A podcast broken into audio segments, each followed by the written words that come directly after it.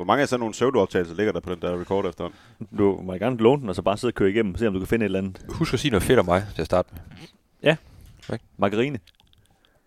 Og en gammel, gammel spektrum joke. Det hvide snit. Det hvide snit. Det hvide snit. Det hvide snit. Det hvide snit.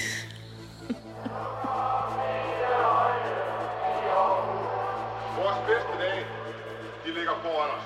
Let's fucking! Rigtig hjertelig velkommen til øh, en øh, ny udgave af Det Hvide Snit. I en udgave, hvor vi øh, skal i gang med et kæmpe stort stykke arbejde. Vi skal nemlig have fundet ud af, hvem der er de 20 bedste udlændinge, der nogensinde har spillet i AGF. Mit navn er Mathias Marsnecker Hansen, og fordi jeg er den yngste, og dermed ikke kender øh, halvdelen af de her udlændinge på andet end, øh, end navn, så har jeg fået æren af at være øh, verden i dag, og øh, mine to meget ældre kolleger har fået æren af at være eksperter. Øh, det er henholdsvis øh, Dennis Bjerre og øh, Kim Robin Gråhed, tyren fra Galten, som øh, sidder her ved siden af mig. Snak. Hurra. Ja. Kim er gammel. I er her begge to, og det er jeg glad for. Øh, vi skal kåre en, øh, en top 20 i, øh, i AGF. Og øh, først og fremmest, øh, har, det, har det været nemt for jer at gøre det? Både og. Både og. Der, er- der, Der, er der, er, ma- der er mange navne, synes jeg. der er mange navne, ja. Er det, er det lidt over 100 udenlandske spillere, der har været i, i AGF? Der har været 103. I alt har der været 103 siden øh, hollandske Willy Schapers, han kom som den første, og den nyeste, der så er kommet ind i truppen, det er jo så sjovt nok også en øh, hollænder, Mads Knøster, der netop er kommet til. Jeg synes, de, sådan de første 7-8 navne, de, øh, de giver sig selv, i hvert fald i min verden. Og så blev det, så blev det lidt mere rodet derfra. For der, der var en hel del, der bød sig til. Øh, måske også fordi kvaliteten så begynder at dale, øh, og der, der er mange spillere, der egentlig ligger tæt på hinanden. Og så er det jo afgørende, hvem man så tager med på sådan en liste, hvad det er for nogle parametre, man vægter allerhøjst. Øh, og det ved du, vender du tilbage til lige om lidt, hvad det er for nogle hovedparametre, vi ligesom er, har, øh, har skulle gå efter, når vi har skulle udvælge de her, de her 20 spillere. Men jeg synes, jeg synes, det er sjovt. Altså, vi lavede jo en, en top 50 for, for et par år siden over øh, den bedste AGF-spiller nogensinde. Øhm, der kom jo også et par udlændinge på den liste, faktisk kun tre, for at skal være løgn, så der var ikke så mange. Øhm, men det var ligesom efter det, der, der har vi sådan ligesom talt lidt om, øhm, det kunne egentlig være sjovt ligesom at finde den bedste udlænding også, fordi det, der er bare et eller andet over det der med øh, udlændinge, især øh, når man voksede op i 90'erne med at så fodbold, der, der var det meget øh, eksotisk, at der kom en, en fra et andet land, øh, især hvis det ikke var fra Sverige, men øh, også var fra Sydafrika eller et eller andet, ikke? Øh, det var meget spændende. Nu, øh, nu om dagen er det jo kan man sige, meget almindeligt. Jeg tror, halvdelen af AGF-truppen er jo nærmest øh, udlænding, ikke? Men, øh, men, øh, men det er, der er et eller andet specielt over det, og, og man kan sige, der, der er jo også det her med, at, at øh, en fodboldklub, jeg tror, fans, der kan jo egentlig bedst lide dem, der kommer fra, fra deres egen klub, ikke? Øh, Thomas T.K. Christensen, øh, agtigt, ikke? Altså, der, der er et eller andet særligt over det, men, men, men der er også noget helt særligt over det, der kommer en udlænding og ligesom tager en, tager en by til sig og sådan noget. Dem, der kan finde ud af det, det, det er der også noget Så specielt man over. siger, det er, jo, det er jo klart, at klubberne er blevet bedre til at scout i dag. Der er mange flere folk indover, der er mange flere øh, data, meget mere tal, og, og man- ser mange flere kampe, end man måske gjorde i gamle dage, hvor man fik tilsendt et VHS-bånd eller et eller andet. Ikke? Så øh, kvaliteten er også steget i forhold til de udlændinge, der, der kommer. Det kan man også se ud for, det, for den liste, vi har lavet, og, og de spillere, med, vi sådan skal gennemgå, at øh, der har været rigtig mange dårlige spillere også omkring AGF, Ja, der vi, er kommet fra udlandet. Vi vender også tilbage til allersidst, der laver vi lige sådan et uh, All of Shame-hold uh, med alle de navne, man, man ikke øh, ønskede, at man kunne huske. Der, der vil sige, der, der er et par navne, hvor man tænker, hvad, hvordan endte de nogensinde i AGF? Det, øh, det tror jeg hurtigt, vi kan blive enige om. Begge øh, mine to herrer her har lavet en øh, top 20-liste øh, for dem selv, og den har I ikke set fra hinanden. Men jeg har set begge jeres øh, top 20-lister, og derfor så kan jeg sidde her som en eller anden form for, for, øh, for overdommer i, øh, i sidste ende. Heldig red. Øh, vi skal som sagt have fundet de, de 20 skråstreg største, skråstreg mest betydningsfulde AGF udlændinge i, øh, i historien. Præmissen er, øh, en af de mange præmisser er, at øh, det er ikke nødvendigvis bare den bedste spiller inden for kridtstregen, øh, men der er, øh, der er mange flere forskellige facetter, som kan komme til at betyde noget. Det er faktisk hele pakken, vi kigger på her. Øh, først og fremmest så kigger vi udelukkende på, øh, på den tid, hvor spilleren har været i, i AGF.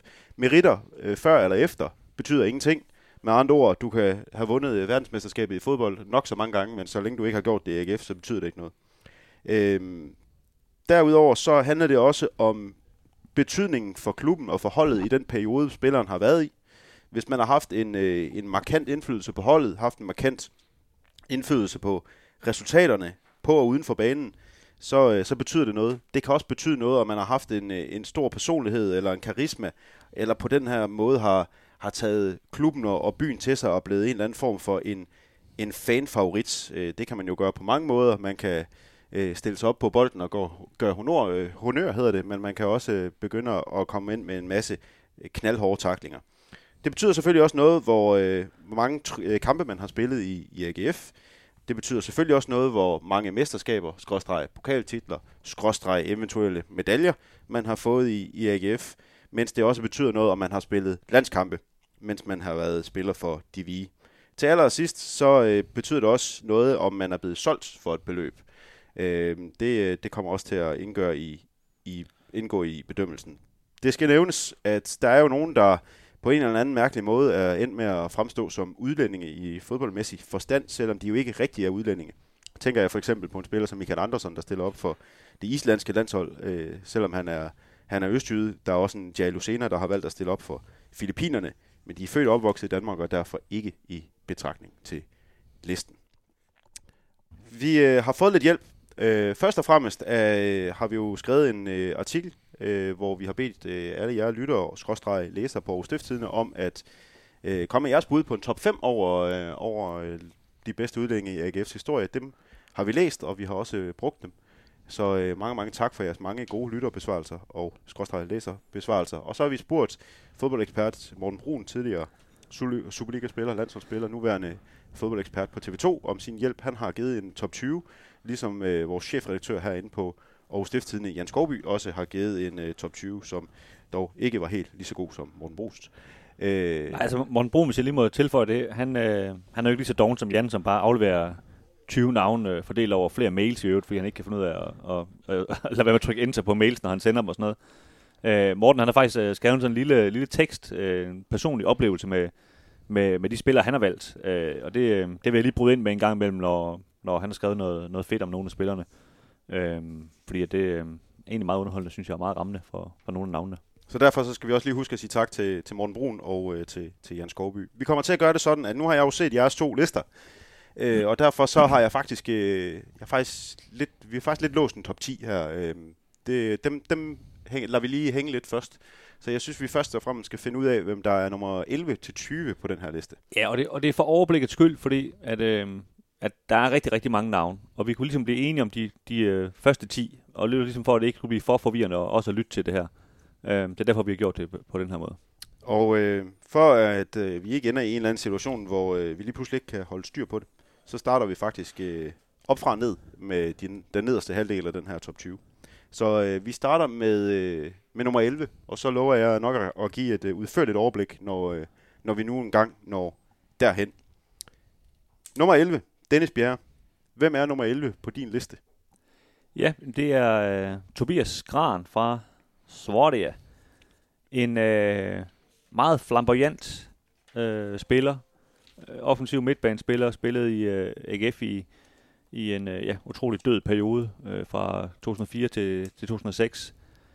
Øh, var jo på sine gode dage øh, nærmest for god til at spille i Superligaen, og, og var på sine dårlige dage øh, for dårlig til at, at spille i første division nærmest ikke. Øh, men man vidste ikke altid lige, hvad det var, man fik, men, men når, når det kørte for ham, så, så kørte det virkelig for ham.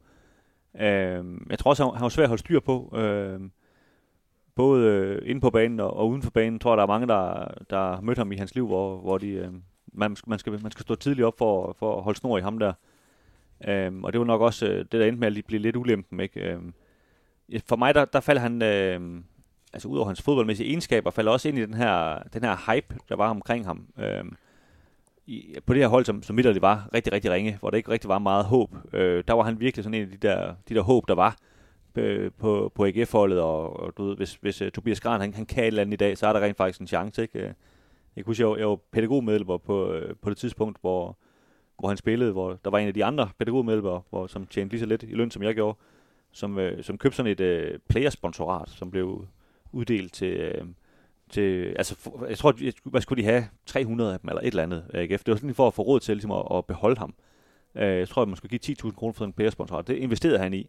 Selvom at, altså, 10.000 kroner har været, har været mange penge for sådan en pædagogstuderende, ikke? Men det, det var så vigtigt for ham, og jeg husker, at han gik rundt i sådan en Tobias Gran, tror jeg, op i den der skolegård der, og var, var fuldstændig op og ringe over, at, at han, nu kommer han og reddet det hele. Øhm, og det, det, er sådan, det er sådan, jeg husker ham. Det der, han, han var det der, det der håb i en, i en øh, ringetid. 47 øh, kampe noget, han har spillet for AGF. Øh, 10 mål selvfølgelig. Ja, Kim Robin.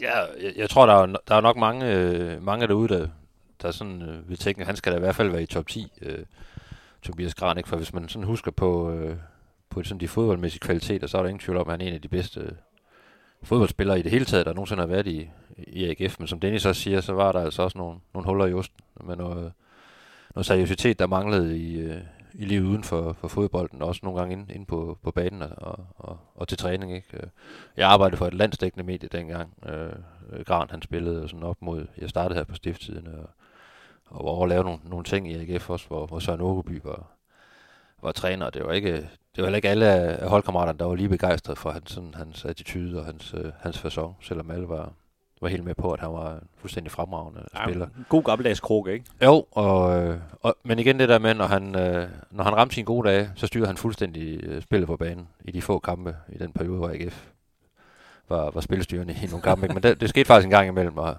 hvor de også havde nogle rigtig, rigtig gode kampe. Ikke? Og, og, og der var han helt, helt fremragende, og man så spillede øh, ude på kanten øh, som offensiv, eller han blev også trukket tilbage på, en- på en mere sådan, defensiv midtbane på et tidspunkt. Det klarede han faktisk også fuldstændig øh, overlegen, fordi han var så fremragende en fodboldspiller.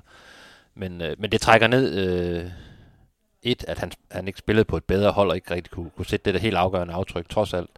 Og to, at han, øh, der, var, der var for mange perioder, hvor, hvor han ikke var der, øh, spillemæssigt, og, og ikke var til stede, og ikke, ikke bare AGF, trøjen med, med nok stolthed, vil jeg sige. Så, men han skal, han skal højt op på listen, og derfor har jeg, jeg har ham også som nummer 11, altså fordi han er bare en folk, de husker, og netop hvis du, hvis du tænker det der i forhold til fans og, og kultstatus, og noget, der er han en, der bonger ud, og en folk, de kan huske, fordi på gode dag, der var han det der fremragende, og langt over Superliga-niveau.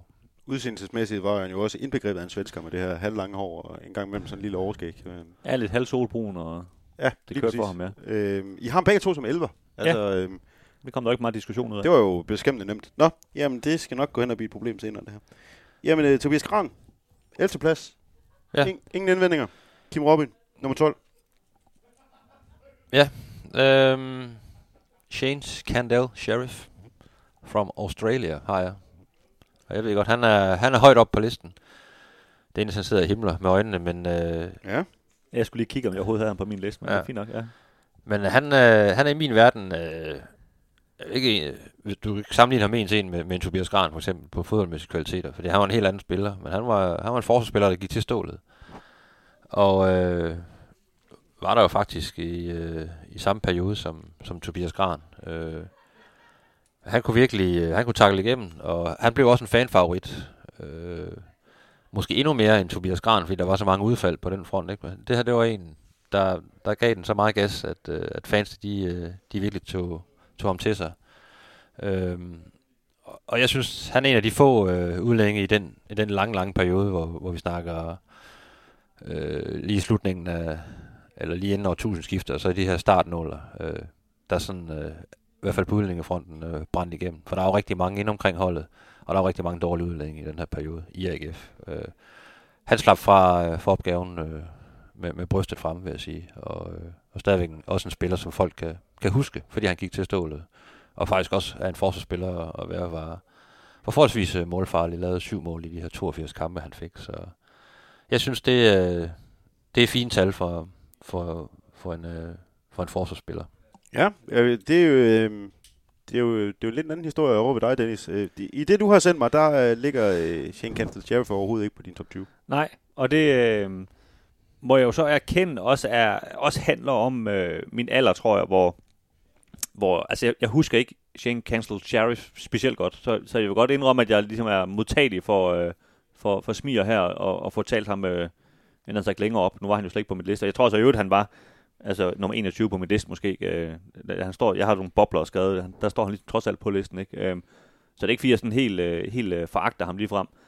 Øh, jeg synes, det grund til, at jeg ligesom har, har set lidt bort fra ham, det, det er det her med, at han, han, øh, han spillede på, på så dårligt AGF-hold, som, som han vidderligt gjorde, ikke? Fra, fra 2003 til, til 6. Øh, øh, ja, og så, så synes jeg måske heller ikke bare, at han var bedre i forhold til nogle af de na- navne, jeg så ligesom har, har prioriteret, trods alt. Jamen, så prøv lige at komme med noget, som øh, kunne være en 12. plads for Jamen, dig. altså ham, jeg har på min liste, det er Jon Dagur Thorstensson. Ja. Øh, fra Island, venstre kant. Folk kan jo nok godt huske ham. Det er ikke så længe siden, han, han smuttede fra AGF. Spillede fra øh, 2019 til, til, ja, til, til nu, han har sagt. Øhm, øhm, og han, øh, jeg, jeg synes, han i sin bedste perioder var øh, det offensive våben, AGF skulle bruge, øh, for ligesom at, at der, der kunne ske noget som helst. Øh, jeg synes jo egentlig, det bedste argument er det her med den her gang, hvor han, hvor han ikke vil forlænge sin kontrakt, og, og Stig Inge Bjørneby og David Nielsen ligesom siger, jamen så, øh, så må han jo ud af, så må han jo ud af truppen. Han, han kan slet ikke være med mere, så hvis han ikke vil forlænge sin kontrakt, og så er AGF jo nærmest ved at rykke ud, og så bliver han så kaldt tilbage og siger, øh, please hjælp os der, Jon, fordi vi, øh, vi, vi er i krise, når, når du ikke er på banen. Det synes jeg, det taler jo om, hvor vigtig han var for det her AGF-hold, som jo så videre heller ikke øh, gjorde det specielt godt på det tidspunkt, men, øh, men det gjorde det så heller ikke i, i Shanes tid, kan man så sige. Øhm, jeg er med på, at der er også, øh, der er også mange, der har noget, noget at sige om Jon Dago Thorstensson, om hvordan han også opfører sig. Altså, der var lidt Tobias Gran over det nogle gange, ikke? Øh, der var, der var lidt kruk over det, og han kunne også lave noget ballade og så videre. Øhm, men jeg synes, han, han var god, og vandt trods alt også bronze med, med AGF i øh, den første bronzemedalje, han har sagt under, under David Nielsen, ikke? Så har også øh, opnået en lille smule i hvert fald. Øh, det, det vægter lidt mere for mig end, øh, end Cancel Sherry, som, øh, som jo, jeg anerkender selvfølgelig også var, var en rigtig fin spiller. Ikke? Øh, Jon Dago har faktisk også spillet ret mange kampe. Han har spillet øh, 84 kampe og scoret, scoret 17 mål. Ja, jeg tror faktisk, han når lige nøjagtigt præcis op på 100, hvis vi tæller pokalkampe og øh, europæiske kampe med. Der var så også lige en enkelt europæisk kamp, hvor han dummede sig noget så gevaldigt hjemme imod, øh, imod Laren. Øh. Ja, det var den negative side af Jon Dago Thorstensson jo. Vi så der, ikke? Altså, manden han kunne smelte fuldstændig sammen, ikke? Øhm. Jeg har tabt hovedet Ja. en, en gang imellem, ikke? Men altså, jeg har ham også øh, med på min top 20, ikke så langt op som, som du har, øh, for jeg medgiver, at han sådan, øh, han er en fremragende fodboldspiller.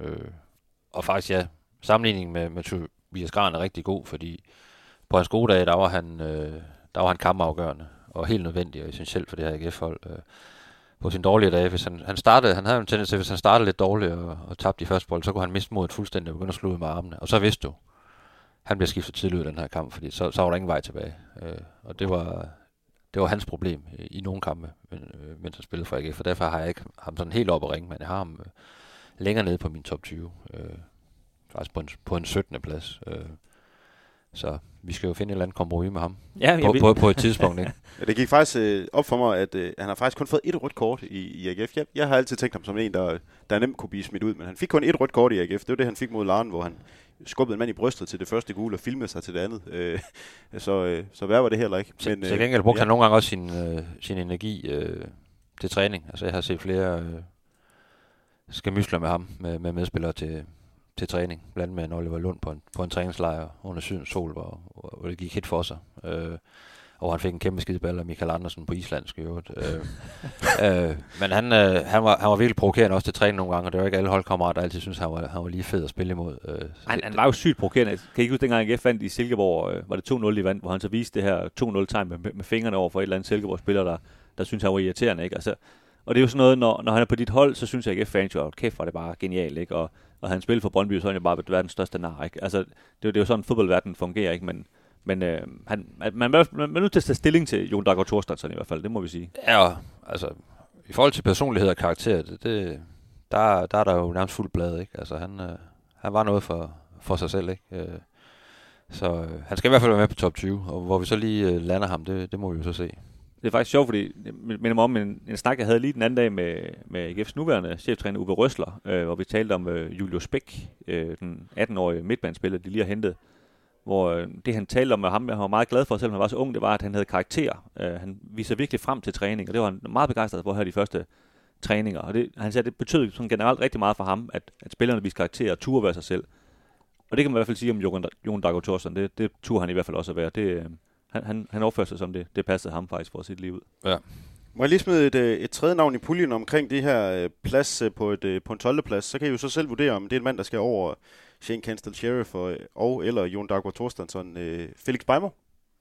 Hvad, hvad siger I til det navn? Det er jo, øh, det er, jo- det er jo nuværende AGF'er. Dem, øh, Endnu en svensker. Når, når, det er jo da helt utroligt. Men når jeg nu jeg kigger på jeres liste, øh, lister, øh, som I, I har indsendt mig her, der er faktisk kun én nuværende AGF'er, der, øh, der har fundet plads til jeres lister. Og øh, det, det er så Felix Beimer. Ja, jeg har ham som nummer 13, så det, øh, det er fint, du smider ham ind her. Jeg har ham faktisk som nummer øh, 14, så, så ja, han ligger også øh, i nærheden, i hvert fald på min liste. Øhm, Der er måske nogen, der vil synes, det, er- det er godt nok øh, hurtigt, at han er kommet ind på, på en top 20-liste over de bedste udlændinge. Jeg synes bare, for han er trådt ind ad døren i AGF, der har han haft en kæmpe impact på det her øh, hold under, under Røsler. Han, han kom jo i, i vinterpausen. Øh, spillede et, et fremragende forår. Spillede jo fra start, altså. Øh, og har bare været fastmand lige siden på den her højre vingbak. Øh, har leveret scoringer og assist. Øh, masser af energi. Øh, løber solen sort jo. Og så er der noget på, øh, i forhold til hans personlighed og hans, hans karakter, som også virkelig er, er markant i forhold til mange andre udlændinge, der har været i AGF. Altså, jeg lavede et interview med ham lige da han var ankommet, øh, hvor han havde sin første træning nede på træningslejren øh, her i, tilbage i, i, i januar. Øh, og jeg stod og set den første træning, han var med i, og han, allerede der, der var han inde og dirigere med medspillere, og, og det var ligegyldigt, om, om det var spillere, der havde været øh, i AGF, i, om det var Tinga eller Nikolaj Poulsen eller nogle af de unge. Altså han, han trådte bare ind, så han har det der ledergen, og det, kan du også, det har jo også udmyndet sig på banen. Altså, han spiller med en kæmpe selvtillid og tro på egne evner, men også øh, en, der, der har overskud til at, at, at dirigere de andre. Og det synes jeg, er- det er et kæmpe plus for, for en spiller. Øh, at han bare træder ind i en, en trup uden, uden problemer. Så derfor er han højt på min liste, fordi han allerede har lavet et, et kæmpe impact. Øh, Ja, og han er også blevet en, en, en lille fanfavorit allerede, ikke? Øhm, især i, her i sommer, hvor, hvor han, han, han var jo på en lejekontrakt til at starte med, og AGF øh, forsøgte at hente ham, hvilket jo lykkedes, øh, hvor, hvor fansene stod og, og sang ned i, var det på telefontorvet, hvor de stod og sang på, at de skulle have fem år til Bejmo, og han blev løftet op i, i guldstole, og jeg ved ikke hvad, ikke? Så, så, så en mand, der sådan ret hurtigt også er kommet ind under huden på, på AGF-fansene, hvilket jo også betyder noget for, for vores liste her. Og det er derfor, jeg har ham. Kan sige, Det, det gør, gør, at jeg har ham højt. Grunden til, at jeg så har ham lidt lavere end Kim, det er det her med, at altså, han har spillet 21 kampe. Altså, altså hvis, lad os nu sige, at han, øh, han, han bliver solgt her i, i transfervinduet, der kommer lige om lidt. Jamen, så tror jeg, om, om fire år, så vil vi heller ikke huske Felix Beimo som, som noget større, øh, som noget større, større hit i AGF. Øh, nu går vi ud fra, at han spiller nogle år, og der kan han jo bygge på, og der, der tror jeg også, at han vil cementere sig som en, som en, øh, en af de, de store udlændinge i, i AGF's historie, men, men jeg synes også, det er lidt tidligt med ham. Jeg vil faktisk godt smide en svensker mere ind i puljen, så kan vi lige have, så har vi fire pladser, vi lige skal have snakket om her. det er svensk pølseret, det her. Øhm, men men er der øh, mere ketchup? der er simpelthen, øh, jeg er simpelthen nødt til at nævne Tobias Sarner her også. Altså nu, nu taler vi om, om, øh, om Bajmo, om, øh, om, om, om, jeg har jo ikke kun to svenskere øh, i de her fire navne. Jeg har så også Tobias Gran, som vi allerede har Det plads er jo fordi, jeg kender listen. Jeg ved, hvor mange svensker der er. Ja, der er absurd mange svenskere, men det er jo så også den nationalitet, der har været bedst øh, placeret, eller bedst repræsenteret, hedder det nok nærmere i AGF hen over historien. Der, øh, det er den udlændinggruppe, der har været flest af. Det er svenskere. Stærkt efterfulgt af, af nordmænd og, og islændinge i øvrigt. Øh, Men jeg har ham som nummer 13 på min liste, så, så han er jo i, i den grad relevant at, at bringe på banen nu. Ja. Jeg har ham som nummer 15, ja. Så vi Ja. ligger jo i det samme leje. Ja, og, og Tobias Sarner, han har jo, ja igen, nærmest sådan lidt halv øh, Tobias gran ikke? Altså lå også på den samme, øh, samme plads. Igen en mand, som folk jo nok godt kan huske, ikke? Øh, på sine bedste dage, rigtig, rigtig god, skåret et hat op i Hobro. Øh, er det sådan det, jeg bedst kan huske ham for nærmest sådan rent øh, øh, sportsligt. Øh, men især i slutningen af hans tid i AGF, hvor, hvor David Nielsen var kommet til, der havde han svært ved at finde sin, sin rolle, og, og, og i det han, han øh, mistede sin sportslige betydning, der, der blev han også lidt en pestilens på, på træningsbanen og i omklædningsrummet, hvilket gjorde, at David Nielsen satte ham af over i, en gang over i Farum, kan jeg huske. Øh, og det var, det var sådan lidt dødstødt. Der, var- der var det kun én vej derfra, og det, øh, det var ud af vagten. Øh, men, øh, men meget flamboyant spiller igen, som, som på sin bedste dage jo var, var rigtig god, og på, især på det her Glenn Riddersholm, Glenn Riddersholm hold, øh, var, var en af de bærende kræfter. Ja, en fremragende fodboldspiller, så er ingen tvivl om. Han havde noget temperament. Altså, han, han kom jo også med en forhistorie for Sverige, hvor han havde kastet et hjørneflag efter nogen og hvis af, det, af modstanderholdets øh, øh, Ja. fans, der havde, der havde råbt nogle ting. Ikke? Og der, der lagde han i hvert fald ikke bånd på sig i den, i den situation. Øhm, så der var noget temperament, og øhm, som jeg tror også kommer af en, af en opvækst i et, øh, i et hårdt kvarter og så videre, ikke? Men, øh, men egentlig en, en meget omgængelig fyr og en fantastisk dygtig fodboldspiller. Øh, David Nielsen ville rigtig gerne have ham til at lykkes. Det, det, ved, det snakker vi med ham om flere gange, øh, Dennis. Øh, altså han, han så virkelig et lys i Tobias Arne. Men han gav lidt op til sidst, øh, Ja. da han begyndte netop det her med at, at, at snakke lidt for meget i krogen og, og være en pestilens ja, til, til træning og trække trække nogle holdkammerater i den forkerte øh, retning med, med noget dårlig stemning og sådan noget, når han ikke selv spillede. Øh, og det blev for meget for David Nielsen, og der var David Nielsen sådan rimelig leks øh, Morten Duncan, øh, rimelig hardcore til bare så at sige, så skal han ud af vagten, fordi det, han ødelægger simpelthen omklædningsrum. Ja, det er sjovt. Jeg sad lige også lige tænkt på nemlig på Duncan, det er jo lidt det samme, fordi David Nielsen var, var jo selv en, en mand, der var meget svær at styre på, på en fodboldbane, så han havde egentlig forståelse for, at at man godt må være sådan som fodboldspiller, Kim han spille lige i vandet af sig selv. Det var mikrofonen, der kom i vejen. Det var patetisk. Du kan jo løfte mikrofonen. øhm, Sådan er. han, han havde egentlig meget respekt for de, den her, de her spillere, der skilte sig ud, men, øh, men, men det hele tiden det vigtigste var ligesom, at, at, øh, at, at, at de havde holdt øh, i fokus. Øh, og det mente han så også til sidst, de her, de her to spillere ikke havde, og det, det blev han så hans endeligt. Øh, og det er jo derfor, kan man sige, at han, han er rådet, rådet dernede på listen, hvor han er for mig. Men i hans gode periode, der var han, øh, der var han altså Ja, god. og jeg har, det er det samme argument. Altså, han spillede for meget for sig selv i, i, i perioder.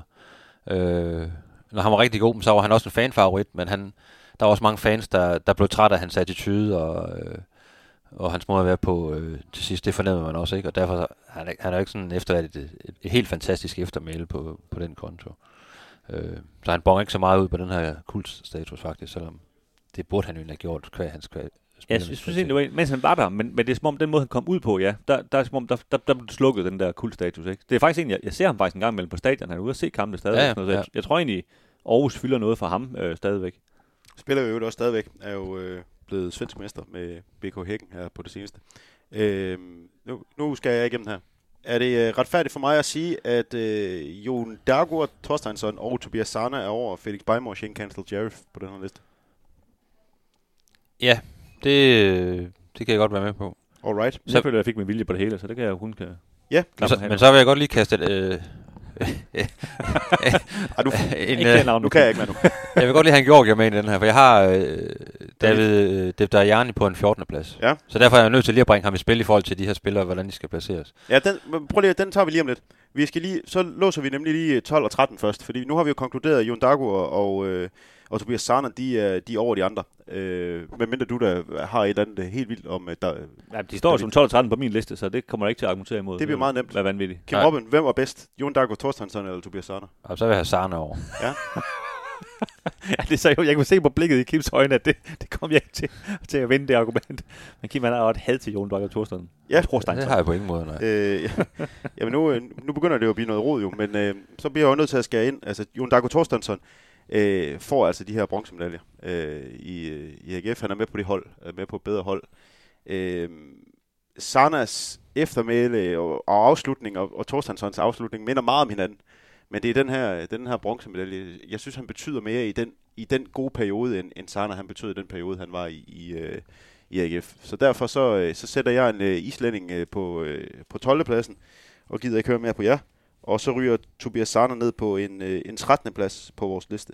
Og så er det, Kim Robin, at du rigtig gerne må komme med alle dine fede informationer om David Debter Ja, Jamen, tak skal du have, Mathias Masnikar Hansen.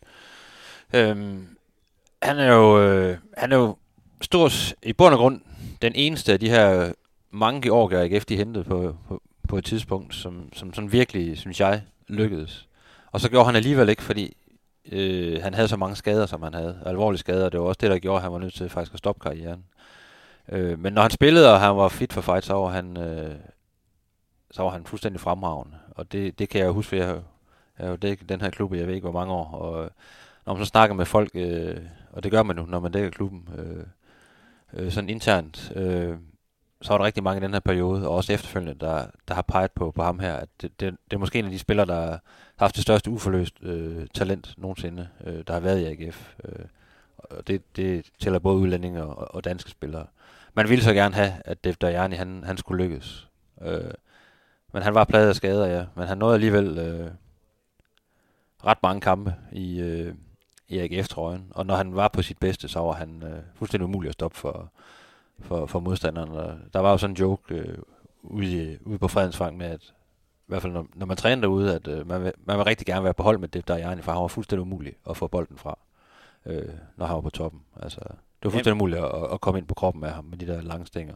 Kom jo i den her georgiske periode, hvis man kan sige det på den måde, hvor der kom tre georgere til. Øh, David Skidlatse og øh, Marte Vatsatse var de andre to, men det var alligevel Devdariani, der var den mest øh, udslagsgivende. Ja, I hvert fald i Superligaen. Han startede den faktisk også, altså, fordi Matvart Sats, han kom jo først efter, de blev slået ud af, af Europa til Dilagorte, ikke, her i 12, og, og øh, Devdiane kom faktisk allerede i 8, så han, han, var noget first mover på det her Georgien halløj Ja. her. Kom jo også øh, Georgi Diasamitse, men øh, Ja, han nåede vist ikke at spille, så vidt du jeg tror, han fik én kamp. Okay, fair nok. Men, øh, men, men Devdariani, han, øh, jeg er helt enig med Kim, altså det, det er også den eneste Georg, jeg har på min liste. Øhm, jeg har ham så på, på, på min 17. plads, altså det er jo ikke, det er jo ikke så langt fra, øh, det Kim han sidder og snakker om. Øh, jeg synes måske, at han var bedst i første division, øh, hvor han, han scorede 9 mål i, i 24 kampe i første division, og scorede også 9 mål i Superligaen med de 85 kampe. Ikke? Øh, jeg er med på, det, det er selvfølgelig nemmere at spille ned i første division, ikke? men jeg synes nogle gange i Superligaen, at, at han havde lidt svært ved at, at, at få det til at, at køre. Øh, sådan ud fra, hvis han skulle højere op på listen. Ikke? Altså, jeg argumenterer ikke imod, at han, han var jo en god spiller, og, og det var jo skader, der ligesom ødelagde det for ham. Han, han var jo heller ikke, heller ikke specielt gammel i øvrigt. Altså, han, han nåede jo ikke at kan man sige, ud, udfolde hele sit, uh, sit uh, potentiale osv. Øhm, øhm, det, det så altid sådan meget øh, kluntet ud, når han, men han kom altid ud med bolden, øh, lige meget hvad han egentlig foretog sig ikke, i Ja, det løb der. Men stadigvæk jo en syg teknisk spiller. Men, Ja, ja. Men, men sådan lidt, ja, fordi han havde de her lange stænger, ikke? Ja. Øh, Der, der, var ikke, Øh, der var ikke stilkarakter på det, vel? Men, nej. men øh, Men jeg synes, at han, han nåede trods alt over 100 kampe, øh, på trods af de her lange skadesperioder. Det siger jo noget om, om en vis kvalitet, trods alt. Og, han er faktisk en af de udlændinge, der har spillet øh, allerflest kampe for AGF. Ja. og alligevel med slutprodukt også på, på 18 scoringer. Ikke? Øh, Så, der, der var jo noget gods i ham. Øh, øh, ingen tvivl om det. Altså, der, er ingen, der er ingen tvivl om, David Skelatse, hvis lige hurtigt skal nævne ham, er måske en af de, sådan på råtalent, en af de, de vildeste fodboldspillere, der har været i AGF øh, på udlændingefronten. Det kunne man se til træning. Men han var en træningsspiller. Altså, han, var han var næsten altid den bedste mand til træning. Man havde, havde noget svært ved at, at få det udmyndtet i kampe. Han havde lige en god periode under Peter Sørensen. Men, øh, men det blev aldrig sådan til det, til, til det helt vilde. Og der synes jeg, at David, der, David Dajani trods alt øh, sparker døren lidt mere ind i forhold til, til præstationerne øh, Og så er det i også kampene. en, det er også en spiller, der faktisk øh, blev i Danmark i nogle år efter han stoppede i, i AGF. Jeg ved faktisk ikke, om han stadigvæk bor i Ja, Danmark. jeg tror stadigvæk, han bor i Danmark. Altså, øh, Jeg bor her i Aarhus faktisk. Ja, Hvad ikke? det? Morten Brun har faktisk øh, arbejdet sammen med ham oppe på Idrætshøjskolen. Han, han skriver nemlig om ham her. Øh, den sensible og skrøbelige Georg fik aldrig forløst sin potentiale. Der er han jo enig med os. Øh, jeg har arbejdet sammen med ham på Idrætshøjskolen, og man til rar fyr skal man skulle lede længe efter. Jeg har dog forsøgt at se bort fra min personlige relation i, mod- i mod vurdering i hans plads i AGF-historien. Det lykkedes vist ikke helt, konstaterer han så, efter han har ham så på en 9. plads. Og det, det er vi så også enige med ham i. Det, det er måske lidt for højt, ikke? Men, øh, men, men, men ja, jeg synes, han, han, øh, han rammer egentlig mange af de samme ting, vi også, øh, vi også siger om ham. Ikke? Hvad har du, hvad har du Deb Dajani som på din liste? Øh, 17. 17. Og du har ham som 14. Ja. Øhm, vi har jo faktisk tre navne lige her i det her område. Vi har jo øh, endnu ikke helt fået placeret ved, hverken Shane Cansted Sheriff eller, eller Felix Beimer. Øh, nu, øh, nu skal I lige øh, kigge øh, endnu mere nøgternt på Ja. det, men, men, men Def Dajani og det, det er impact, også fordi han havde en del flere kampe end, øh, end Felix Beimer, det, det gør vel lidt eller andet over, at han på en eller anden måde skal over listen, øh, over svenskeren på den liste. Gør det ikke det? Jo, Jeg, jeg kan godt købe det argument, at 21 kampe, det er jo ikke, øh, det er ikke en kæmpe bund at, at stå på, når du skal vurdere. Man kan så sige, at han har, han har bare præsteret stort i de 21 kampe. Han har stort set ikke spillet en dårlig kamp. Nej, nej, øh, enig. Det har han ikke. Øh, øh, men, øh, men det er også det der med, hvor, hvor, hvor, hvor, hvor sætter man lige grænsen for, hvor, hvad, hvad minimum af kampe er, for at du ligesom kommer i betragtning til, til den her liste sådan for, for alvor. Ikke? Og der ligger han lige på grænsen, Bejmo.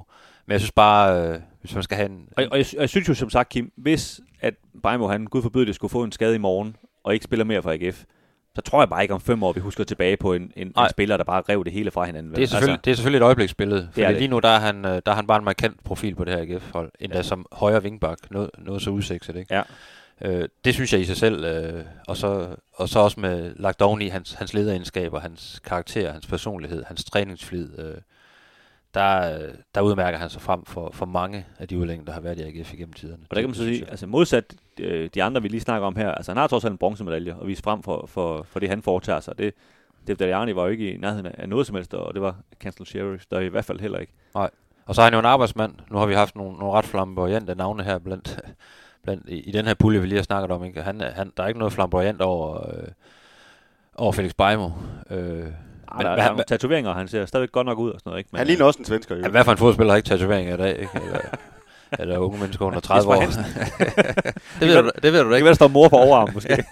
Men, øh, men det her det er sådan en rendyrket arbejdsmand, og, det, og at han, øh, han på den måde øh, er blevet en profil på så kort tid, det, det synes jeg, det, det er sgu imponerende i sig selv. Hør her. David, David Dajani bliver nummer 14. Felix Beimer bliver nummer 15. Shane Cansted Sheriff bliver nummer 16. Købt. det er så i orden. I havde så heller ikke rigtig nogen valgmulighed. Øh, ja tak. Jamen, øh, Det var dig, der, ærgerligt nok, at det var dig, der bestemmer i dag. Jamen, hvad fanden er det for en ordning, vi har lavet? det er også der har lavet listen, og han bestemmer. så må I jo gøre det bedre.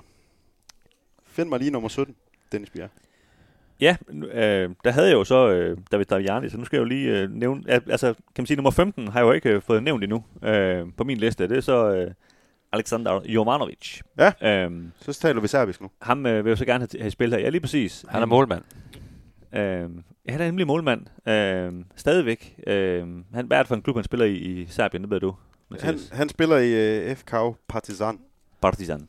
Er det Partizan Beograd? Det var dem, der fik stryg af FC Nordsjælland, Det ikke? er dem, der lige har fået stry af FC Nordsjælland, og som ligger, øh, har et stadion, der ligger øh, 700 meter væk fra det store stadion i Serbien, hvor Selvan Svester er bedre kendt på dansk som røde stjernespiller, og Ja. derfor så skal man lige passe på med. Jeg, hvad man jeg spurgte ikke det. øh, lige om retning, men det, men det er fint nok. Det, så ved jeg det, hvis jeg lige kommer på, på de kanter. Trods alt. Øh, jeg lavede faktisk et kæmpe drop i den her øh, kamp mod, mod Nordsjælland, men, øh, men det skal vi jo ikke øh, snakke så meget om nu. Øh, jeg synes faktisk, han er sådan lidt undervurderet i øh, AGF-historien. Jeg tror især fordi, at øh, Kamil Gabata kom ikke ret lang tid efter, og øh, han var også sådan lidt øh, udlændingagtig, der snakkede lidt sjovt og, og fra Polen og så videre. Og på en eller anden måde overtog lidt den der... Ja, det var, Lidt udlændingagtigt. det, det var meget racistisk sagt, men, men det der, han, han overtog lidt den der, du ved, han- her er vores udlandske målmand, der, der, der, siger, noget, der siger noget vildt, ikke? Øhm, sådan i, i hukommelsen på mange fans, tror jeg. Øh, men, men Jovanovic stod, stod inden da, og øh, kan vi støde, kom jo under Glenn Riddersholm, og erstattede faktisk Steffen Rasmussen, øh, i, i den grad en AGF-legende, så kan man mene om ham og hans kvalitet og hvad han vil, men, men øh, faktisk uden at der nærmest var nogen problemer, så kom han bare ind og, og, og overtog hans, øh, handskerne fra ham, og, og stod i nogle år indtil han, øh, han rent faktisk også blev solgt for, for en million euro til, til Spanien øh, under, under David Nielsen. Ikke? Så, og han gjorde det jo øh, rigtig godt, synes jeg, i den periode på, på nogle AGF, AGF-hold, der ellers ikke var specielt gode. Altså det var de her tidligere AG, David Nielsen-hold, ikke? Som, som ikke spillede specielt godt.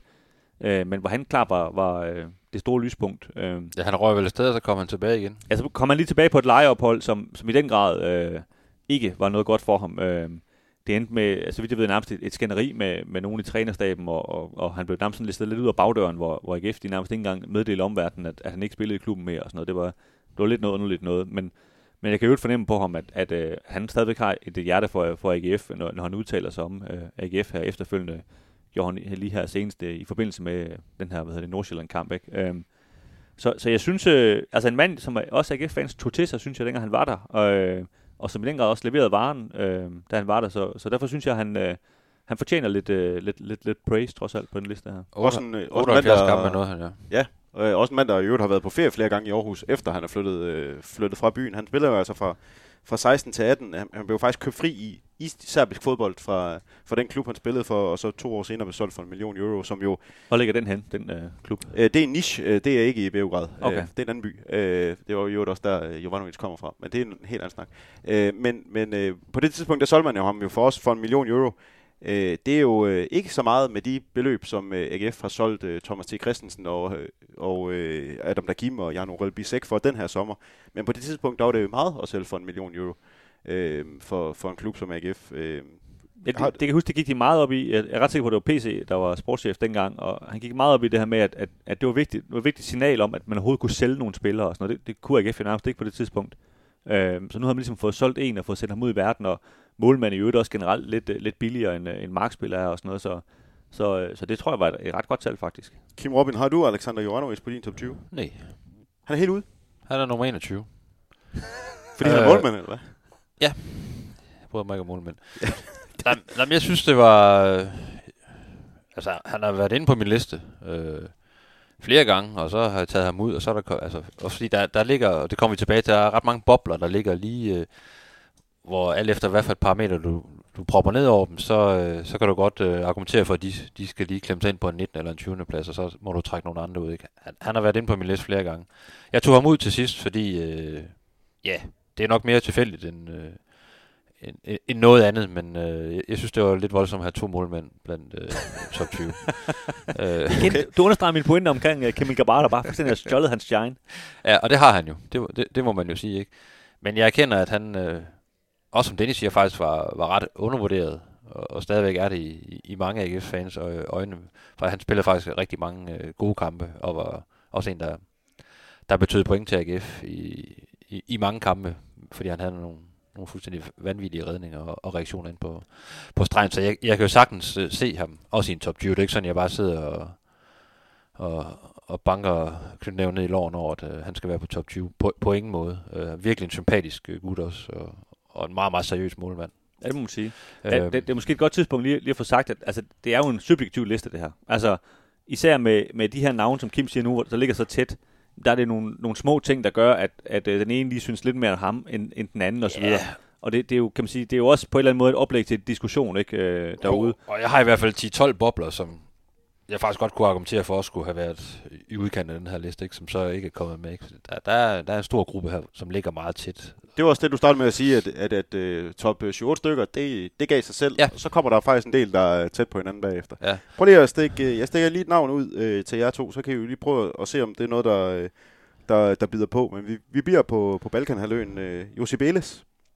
Er det noget, I kunne øh, være tæt på en, øh, en 17. plads? Ja, så han, han er på min 16. plads, så han ligger jo lige ved siden af Jovanovic på, på min liste. Øhm, spillede jo kun 25 kampe i, i den her 15-16 sæson, hvor, hvor AGF var i pokalfinalen. Øh, men var jo i den grad, øh, kan man sige, en, en spiller, der, der gjorde så bemærket, synes jeg. Altså sådan, faktisk på, på sit egen lille stille måde på en eller anden måde, men var jo bare et ordentligt brød, ikke? Spillede midterforsvaret ved siden af Niklas Bachmann. Øhm, og øh, ja, bare, bare sådan helt grundlæggende god, synes jeg. Og det, det har hans øh, efterfølgende karriere jo også bevist, hvor han har haft en rigtig øh, fin karriere i, i europæisk fodbold efterfølgende. Ikke? Øhm, øhm, ja, synes bare sådan helt, helt grundlæggende en, en rigtig, rigtig god fodboldspiller. Ja, jeg har ham på, på en 20. plads. Det var faktisk ham, der skubbede øh, Jovanovic ud af listen. For jeg vil gerne have i hvert fald en spiller, der er sådan... Øh, på det der rå talent, jeg også nævnte tidligere med, med David Skilatse. Der bare, en af de udlændinge, der bare skulle med, fordi han bare var så god. Øh, den korte tid, han, han trods alt øh, var i AGF, kunne du godt se, at det var en spiller på et højere niveau end mange af hans hold, holdkammerater.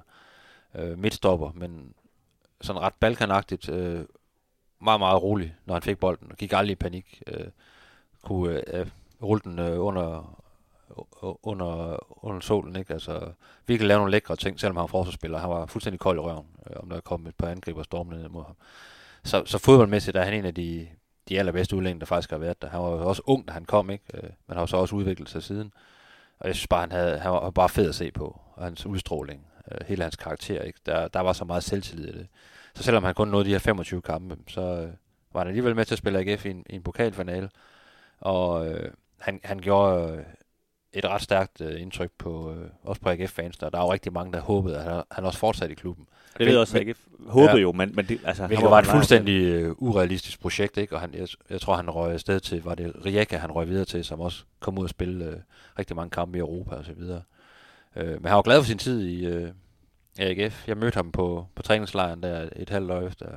Øh, han var stoppet i AGF og lavede en interview med ham faktisk også til, til avisen. Og han var, han var virkelig glad for sin, sin tid i, i, i AGF, og at han har prøvet kræfter med, med Superligaen. Så han, han skal også i min verden være, være med på den her top 20, simpelthen bare fordi han, han er en af de bedste udlændinge, der sådan rent fodboldmæssigt har- været i, i AGF nogensinde. Men, men jeg kan godt gå med til at tale ham lidt ned ad listen, øh, fordi han, øh, han trods alt kun spiller de her 25 kampe, ikke? Så, så større indtryk har han jo trods alt heller ikke gjort på AGF-historien. Øh, det, det, så det, det vil jeg godt købe, at nu Kim har ham på 20. pladsen. Ikke? Øh, han må godt komme, komme lidt op af for min skyld. Nå, man kan jo godt se, at det er en god fodboldspiller, når man bare lige kigger hen over hans, øh, hans meritter. Øh, 21 kampe i Bundesligaen, det, det, bagefter, det siger i hvert fald noget om det, men det betyder jo ikke noget for den her liste.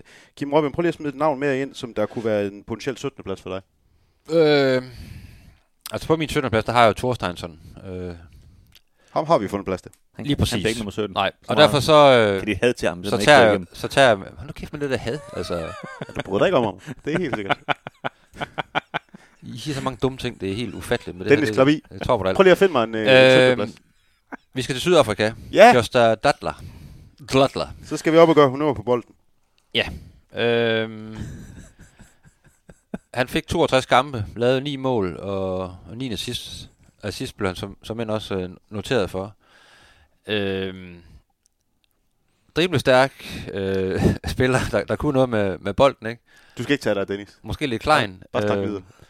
Men var jo også igen i en, i en periode, hvor det måske ikke lige kørte i, i olie for, for AGF. Men jeg synes, han er, han er sådan en, hvis du spørger øh, 10 AGF-fans ude på, øh, på stadion, hvem øh, og de skulle lave den der top 5 over de bedste, de bedste udlændinge, så, så tror jeg, der er mange af dem, der faktisk vil nævne hans navn, for det er sådan en folk, de husker ham. Ja, og Og- jo... Især for den her debutkamp, hvor han lavede den her honør henover, hvor han stillede sig op på bolden nærmest. Ikke? Og, Et fuldstændig ikonisk billede i dansk øh, fodboldhistorie faktisk, øh, selvom Og, vi- og vi, det ikke betød det store. og vi, som vi, du startede med at nævne, Mathias, vi, vi har jo faktisk spurgt folk, og, det, og der, han er på mange liste, på top 5 lister og så videre, ikke? hvilket helt åbenlyst er lidt uforståeligt for os, at han er så højt op, ikke? Men, men det viser bare, hvor meget han, han har gjort sit indtryk på, på folk. Ikke? Øh, han kom jo også i en tid, hvor, hvor altså det at komme fra Sydafrika, det, det, var, så, det var lidt mere ek, ek, ek, ek, ek, eksotisk for, for, for 20 år siden, end, end at Gif Linksson også gør det nu om dagen. Ikke? Øh, Ja. Det var den her Zuma-bølge også over for, for FCK, ikke? Hvor, hvor han øh, jo selvfølgelig var, var, var en kæmpe stjerne, og øh, var også en mand, som de, de endte med at, at sælge videre for mange penge osv., det tror jeg også, man håbede på lidt i AGF, og ligesom at finde sådan en, en uslæben diamant her, man, man kunne, kunne sælge videre, ikke? Og, og så godt, godt gik det trods alt aldrig. At der er Latla og Lex er jo de eneste sydafrikanere, der har været i truppen, og, og nu nævner du, at der er, øh, der er mange, der har ham på top 5, der er faktisk øh, adskillige, der har ham helt op på en førsteplads. Øh, og Ja. ja. det, det må være, øh, det, det er jo så, øh, det er jo fanhjerter, der taler, det er der ingen tvivl om. Øh, men det er jo også på grund af den der guldfaktor, som du nævnte her. Mere end det nødvendigvis er Men, hans men, men jeg, så, jeg så så sent som i går på Twitter, jeg, jeg ved ikke helt, hvorfor, hvorfor det opstod. Det hedder X. Nå ja, X, ja, undskyld. Øh, hvor der var, der er et eller andet, der lægger et billede op af, af Jostad Radler. Og så er der nogen, der, der skriver om, altså de skriver et forkert navn til det her billede. Jeg ved ikke hvorfor. Øh, Fredrik Kirchner, god ven af podcasten, vi tidligere har haft med mange gange, han går så ind og ligesom og tagger Jostad og siger, det er Jostad Radler, der er på det billede. En uh, stor held i AGF. Hvorefter han så selv går ind og svarer Freddy her og siger, ja, ja, det er rigtigt, det, det er mig og Forza AGF eller et eller andet. Ikke? og, og, og, så kan man sige, det, det siger jo ligesom bare lidt noget om, altså, at øh, han, han har jo stadigvæk husket derude. Ikke? Altså, det er trods alt 20 år siden, han, han, han spillede i klubben, ikke? Men, men det er altså et navn, folk de, øh, folk de husker. Ja, tre år brugte han i AGF. Det var det eneste tidspunkt, han overhovedet var i, øh, i, en anden, i et andet land end, end Sydafrika på i sin karriere. Ja, fra 2001 til, til 2004. Og det, jeg, jeg synes bare, han bonger ud på den her kultstatus, det er der, det er der ingen tvivl om. Øh, Ja. Fordi der var også, der var også mange tomme kalorier, øh, som jeg husker det. Øh, mange kampe, hvor han, hvor han ikke fyldte så meget. Men de kampe, hvor, hvor, han, hvor han ramte dagen, og, og hvor det kørte for ham, der var, der var han øh, virkelig et, øh, et, et fedt indslag øh, i, en, øh, i en ret dyster, grå øh, AGF-periode. Men han, han kunne noget på egen hånd. Øh, det var der ikke så mange, der kunne øh, i AGF på det, på det tidspunkt inde på banen. Og derfor så, så husker folk ham jo også, fordi han skilte sig bare ud Ja. øh, øh, fodboldmæssigt øh, fra hans holdkammerater. Øh, og når det lykkedes for ham, så var folk jo helt oppe at ringe, fordi så, så kunne de jo se, at det var en mand, der kunne, der kunne gøre en forskel for, for AGF. Ja, præcis. Altså det der AGF-hold, som vi snakker om, det var jo fyldt med middelmådige danskere og nogle svensker og islændinge og færinger og hvad ved jeg. Øh, og måske en enkelt polak, ikke? Og så kom der sådan en mand fra Sydafrika, der, der, der lavede sådan en nummer, ikke? Altså det, det, det, det var noget, der kunne noget, ikke? Og nogle irer og nogle englænder. Det var Ja. samsurium af, Af robrød, ikke? af underlige fodboldspillere, ja. Det var det, det må man sige. Og der, ja, der lyste han op, øh, kan man sige. Er det min forkærlighed for øh, flamboyante fodboldspillere og underholdende indslag, der gør, at jeg lige nu sætter ham på en 17. plads? Eller er det noget, I kan gå med til? Altså, jeg har ham på en 16. plads på min liste, så det, det, det kan jeg jo sagtens gå med Jeg, vil gerne, øh, jeg har faktisk lavet sådan en lille streg ud for Josef Elis nedad, fordi at, øh, at, at jeg synes, det her med de, de få kampe trækker lidt ned for ham, så, så ja, øh, lad os bare tage Jostla Daratla op. Det er jo godt, vi er enige, fordi det var også lige nok det, der fik ham til at køre ned for mig. Så skal vi jo så finde ud af, om der lige skal være nummer 18 her. Øh, der må jeg jo indrømme, at når jeg bare hører på jeres argumenter, så er der også noget, der siger mig, at Alexander Jovanovic han skal være henover. Fast målmand i, i to år. Øh, en profil førte jo ligesom AGF videre fra, fra den svære opgave, det er at skulle erstatte en, en klublegende, kontra en øh, for, midterforsvar med, med kun øh, et par 20 kampe. En rigtig dygtig midterforsvar, det er der slet ikke nogen tvivl om. Men, men det, at han var så fast mand i, men, i, men, i to sæsoner, det gør noget for mig. men ved Elis, der skal man passe på ikke også at blive farvet af det der med, at man ved, at han gør det godt bagefter. Ikke? Øh, det, det kan jeg måske godt blive farvet en lille smule. Ja, og det må vi jo ikke. Øh, Nej, det er det. Det er, det er AGF-tiden, der, der tæller. Han var også god i AGF-tiden. Uh, han blev så endnu bedre, fordi han også øh, blev ældre selvfølgelig, ikke? og fik endnu mere erfaring. Ikke? Men, øh, men, øh, men ja, altså igen ligesom med Bajmo. Altså, hvor mange kampe er nok til at og sådan virkelig sparke døren ind. Men altså, han fik de kampe, han fik, og der, der synes jeg, han leverede. Øh, så, så sådan er det. Kim Robin, du har slet ikke Alexander Jovanovic på din top 20-liste. Øh, skal jeg forvente et, øh, et, en halshuggeri, hvis øh, jeg sætter ham op på 18. plads for dig? Så sætter han til at skrige i et minut. uh, Så skruer vi lige Nej, mikrofonen. Det vil jeg faktisk gerne opleve. som jeg har sagt, så, så havde han jo som nummer 21, altså, og, og flere gange inde på listen, så han ligger jo det der leje fra nummer 17 op mod nummer, nummer 25, hvor der faktisk er mange spillere, der, der, der fægter lidt med hinanden, så, så det er helt fint for mig.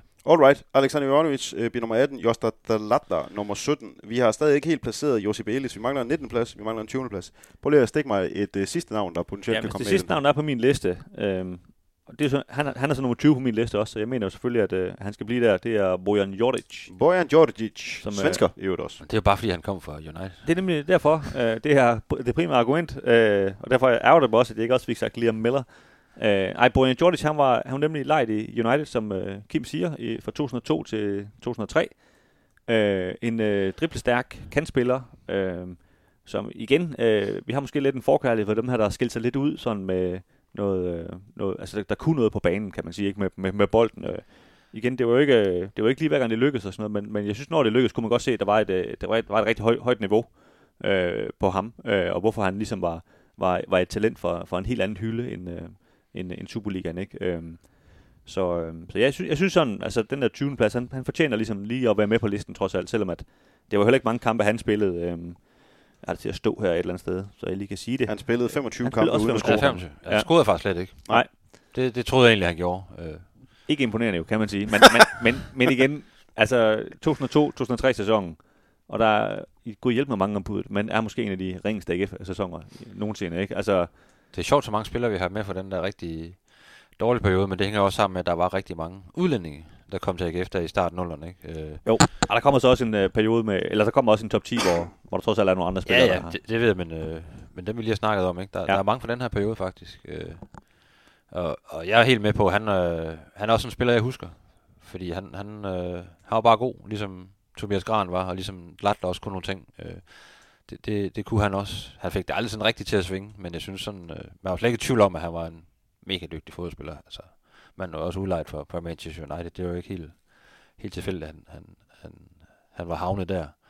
Øh, så øh, jamen, jeg har ham også med på min top 20 på, på yderste mandat. Så, Jamen, så giver det jo så, faktisk sig selv. Så jeg synes jo... Øh, øh, jeg har jo lige en spiller, jeg lige vil smide ind, som, som, jeg også, som jeg har på min 18. plads. Det er jo så Nando Rafael. Ja. Øhm, han, er så, han var jo sådan lidt en, en både overspiller, kan man sige. Eller det endte det i hvert fald med.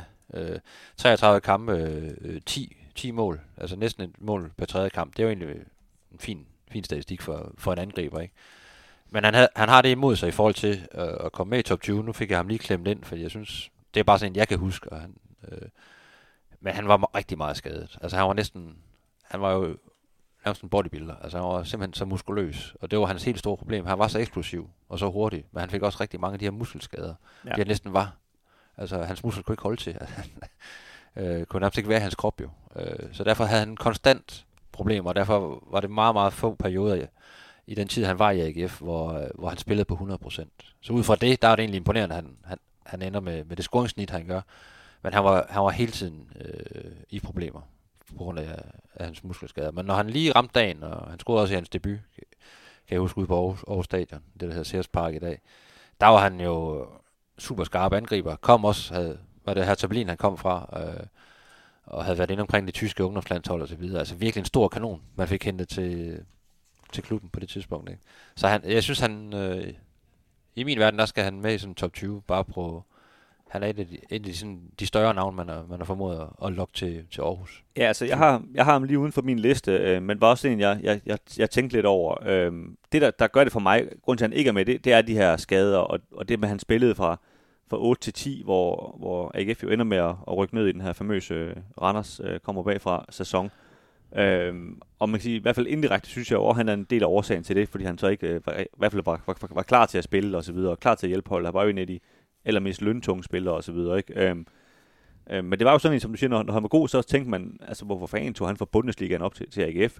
Og, og, men det var så de her skader, der ligesom, hvor det gik op for en, nå, det, de har mistet også tålmodigheden dernede på et tidspunkt, ikke? Øhm, men ja, en, en fremragende spiller, når, når det fungerede for ham.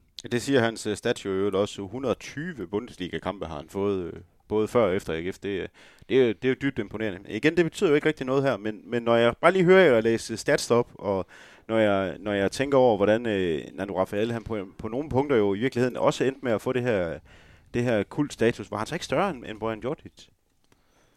Øhm, jeg tror, mange AGF-fans vil, hvis vi bad dem bare om at sige, hvem de kan huske, øh, spiller han jo også noget senere end Bojan Djordjic, men der tror jeg, de vil sige ham før Bojan Djordjic. Øhm, Man kan jo sige, at altså, statistikken, 33 kampe, 10 mål, sat over mod 25 øh, kampe, 0 mål. Der, altså det borger for, for en højere kvalitet. Han spillede så også på et bedre hold, som så alligevel endte med at, at rykke ned, i hvert fald det hold, øh, i, i 10 sæsonen, ikke? Øh, 9-10 sæsonen, men øh, jeg, jeg synes, øh, Um, altså, jeg synes, han skal med.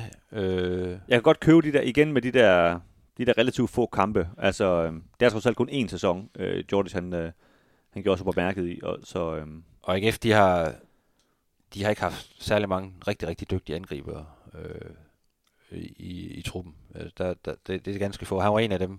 Der var noget kvalitet her, det kunne man godt se. helt sikkert. Men skader træk ham den, den modsatte vej. Havde han været skadesfri, øh, så havde han gjort endnu mere ondt på, på, på Superligaen, det er slet ikke tvivl om. Jeg vil ikke høre mere på jer nu.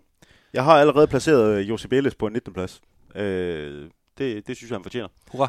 Og øh, så giver jeg altså Nando Rafael en 20. plads. Så på trods af, at Brian Jordis var på vores begges nummer 20, så røg han simpelthen ud af nummer 20. Ja, han det, betyder mere. det er meget imponerende. Ja.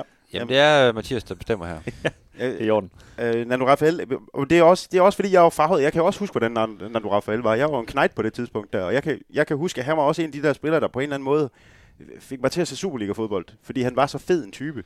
Øh, og det, den der kul-status, han, øh, han får øh, i, i AGF, den, den, øh, den, den nåede Brian Georgius altså Men, ikke. men man skal ikke...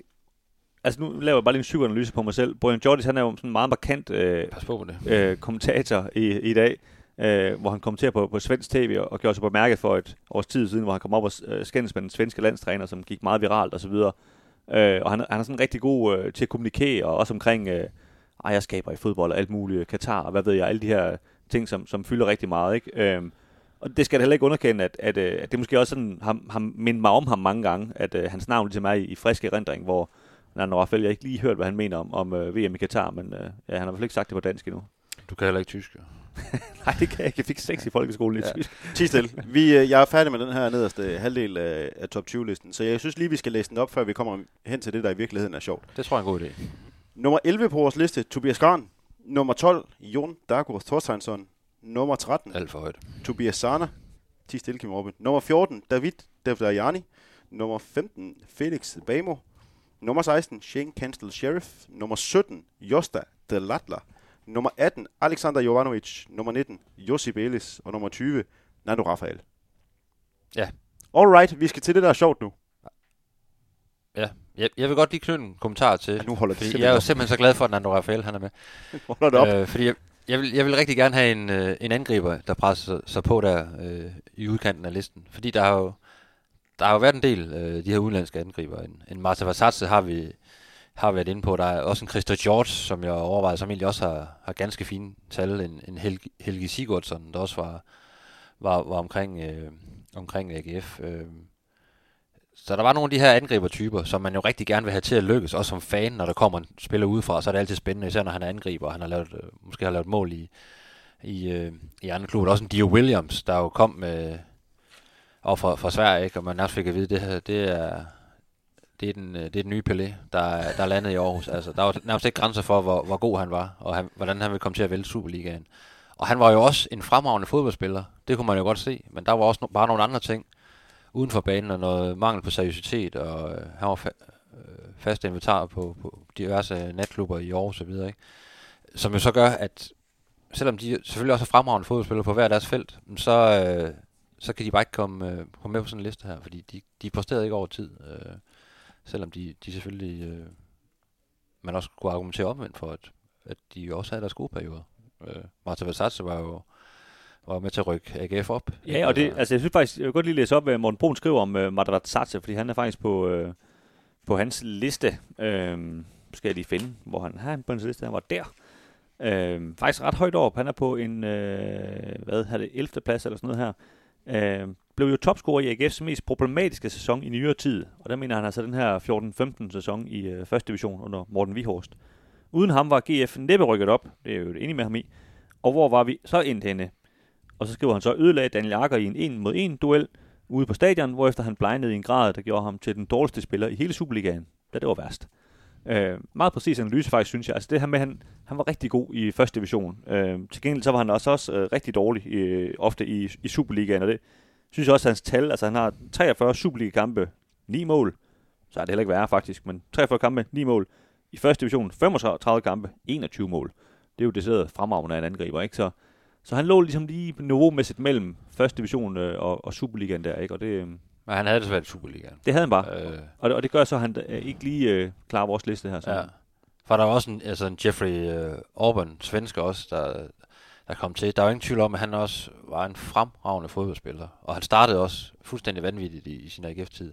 Men så blegnede han fuldstændig, og så... Øh, man havde indtrykket af, at han, han egentlig blev mere og mere uinteresseret i at spille i AGF. Også fordi det holdet ikke var særlig godt. Ikke? Så der er de her, der er de her spillere, som sagtens skulle være på top 20, hvis du bare kigger på, hvor, hvor gode de egentlig var. Men som bare ikke gav særlig meget, som ikke havde efterladt noget, noget aftryk, og, og ikke havde personligheden til ligesom at, og det, at bære deres navn op i, i AGF-trøjen. Og lige nu er det Jeffrey Orbrin var en mand, som uh, Jan Skovby forsøgte at, at tale ind. Uh, det var en periode, hvor han, hvor han var ude at se mange AGF-træninger, og han siger altså til, til træning, der var han simpelthen en fremragende fodboldspiller, men, men det, var, det var ikke så tit i kampene, det rent faktisk lykkedes ham. Og det, der var noget mentalt der, som ikke, uh, ja. som ikke spillede. Altså, Jeremiah White, hvis jeg lige skal nævne nogle af de her bobler, jeg hele tiden har siddet ævlet om. USA, USA. Øh, Thomas Masukiewicz, øh, Polak, ikke? Benny Feilhaber, vil nogen så også sige, hvor, hvor er han hen, ikke? Altså, men igen, han ligger lige om, omkring øh, at komme ind på listen, og så, så alligevel ikke... Øh, altså Sorin, min øh, all-time favorit udlænding i AGF. det var voldsomt. En, en stille eksistens, ikke? Men, øh, men faktisk med et højt bundniveau. Altså. Og jeg tror faktisk, at han har spillet næstflest kampe eller sådan noget. Så kan man sige, på det parameter ligger han jo ja. højt, men, men det var jo bare robrød rigtig meget af det. Dino Mikanovic fik også øh, fik han ikke næsten 100 kampe. Ikke? Der er også mange, tror jeg, AGF-fans, der vil sige, at han skal der med, fordi han var også bare, øh, det var bare spids og albuer og sådan noget, men han havde godt nok også mange dårlige kampe. Og mange øh, udvisninger. Ja.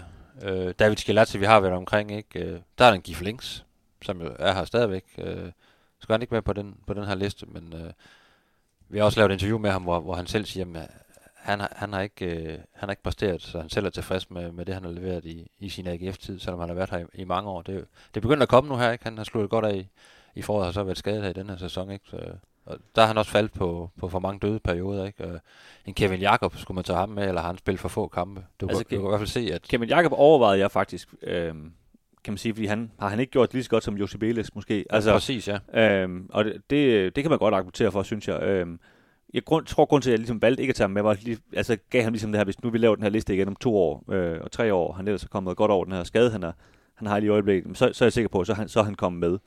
Øh, Gif Links, der synes jeg simpelthen, der har været for, alt, for, alt for mange dårlige kampe. Ja. Øh, jeg er med på, ligesom vi sidder og snakker, der havde han faktisk et rigtig godt forår, men, men det er jo også det bedste, han faktisk har leveret. Ikke? Øh, ja. Øh, men igen, ja, altså hvis han bliver ved med ligesom at have en opadgående formkurve, så kan han da godt øh, spille sig på på et, på et tidspunkt, ikke? men øh, ikke nu. Olaf Christiansen, Islæng, der var med til at, og, og vinde... Mm. Øh, eller, han, han vandt ikke noget, men altså, jeg, jeg tror, at Jens Skovby har ham med på hans liste, ikke? Fordi, øh, jo.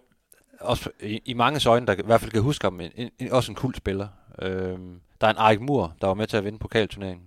Øh, i, Polak, ja. Ja, i 96. Øh. Men, og han, han er jo sådan en, altså, der sidder nok mange, der nynner for sig selv. 1, 2, 3, Arik er en mur. Ja.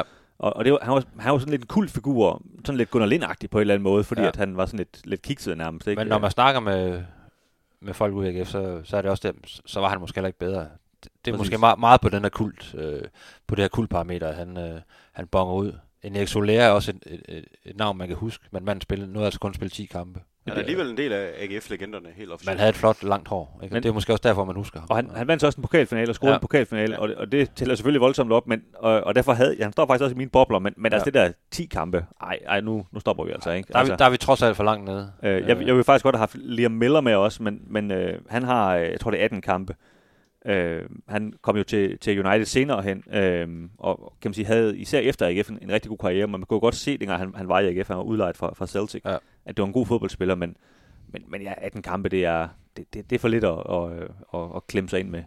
Kari Andersen havde jeg også virkelig problemer med at placere det samme med, med Elmar Bjarnason. Altså to, der, der har flotte karriere også på de, på de islandske landshold. Ikke? Altså, Bjarnason, han ville det rigtig gerne, og han ja. knoklede løs. Øh, nogle gange øh, rendte han også øh, panden ind, ind mod en mur, ikke? men øh, det, blev, det blev også noget uforløst noget. Kari Andersen er øh, øh, en fantastisk spiller, og det kunne man også se til træning og så videre, ikke? men han ramte aldrig rigtig øh, sit niveau i, øh, i AGF. Havde svært ved at finde, eller man havde svært ved at finde den rigtige position til ham, ikke? og derfor så var der nogle enkelte rigtig gode kampe, men der var også nogle, nogle, nogle deciderede dårlige kampe fra ham. Ja, igen en spiller, som, som jo simpelthen blev bedre efter sin tid i AGF, ikke? og, ja. og øhm, gjorde det rigtig godt i, i Malmø blandt andet, hvor han spillede Champions League og så videre. Ja, så ja, det var bare lige, øh, bare lige for at nævne, der for at give et billede af, hvor mange spillere der egentlig har været i spil til den her top 20 hvis folk de sidder derude og synes, vi, fejler godt nok, vi, vi savner godt nok fejlharper, eller en, en Jeremiah White, eller, eller hvem det kan være. Der, der er mange, der, der banker på. Jeg føler faktisk lige nu, der har vi, der har vi lidt af et dream team. Nu skal vi faktisk til, til en masse navne, som I alligevel ikke har formået at nævne endnu. Fordi jeg har jo låst en top 10 over, over de navne, vi skal til at snakke om nu. Så det er jo faktisk øh, først nu, det for alvor bliver rigtig sjovt med at skulle snakke om de her navne. Og ja, Dennis, vi har optaget i en time og fem minutter, så øh, fat dig i øh, lidt mere korthed end det, det, du plejer. Det gælder også dig, Kim Robin. Lad os, øh, lad os rulle. Øh, jeg har 10 navne på min liste, og øh, jeg synes egentlig bare, at jeg vil kaste et navn op i luften, og så se, hvordan I reagerer. Øh, Kim Robin kommer jo nok til at reagere ganske negativt, for det er nemlig en keeper, jeg vil smide op. Camille Grabara. Og jeg tror, du vil sige Morten Målskred. Ja.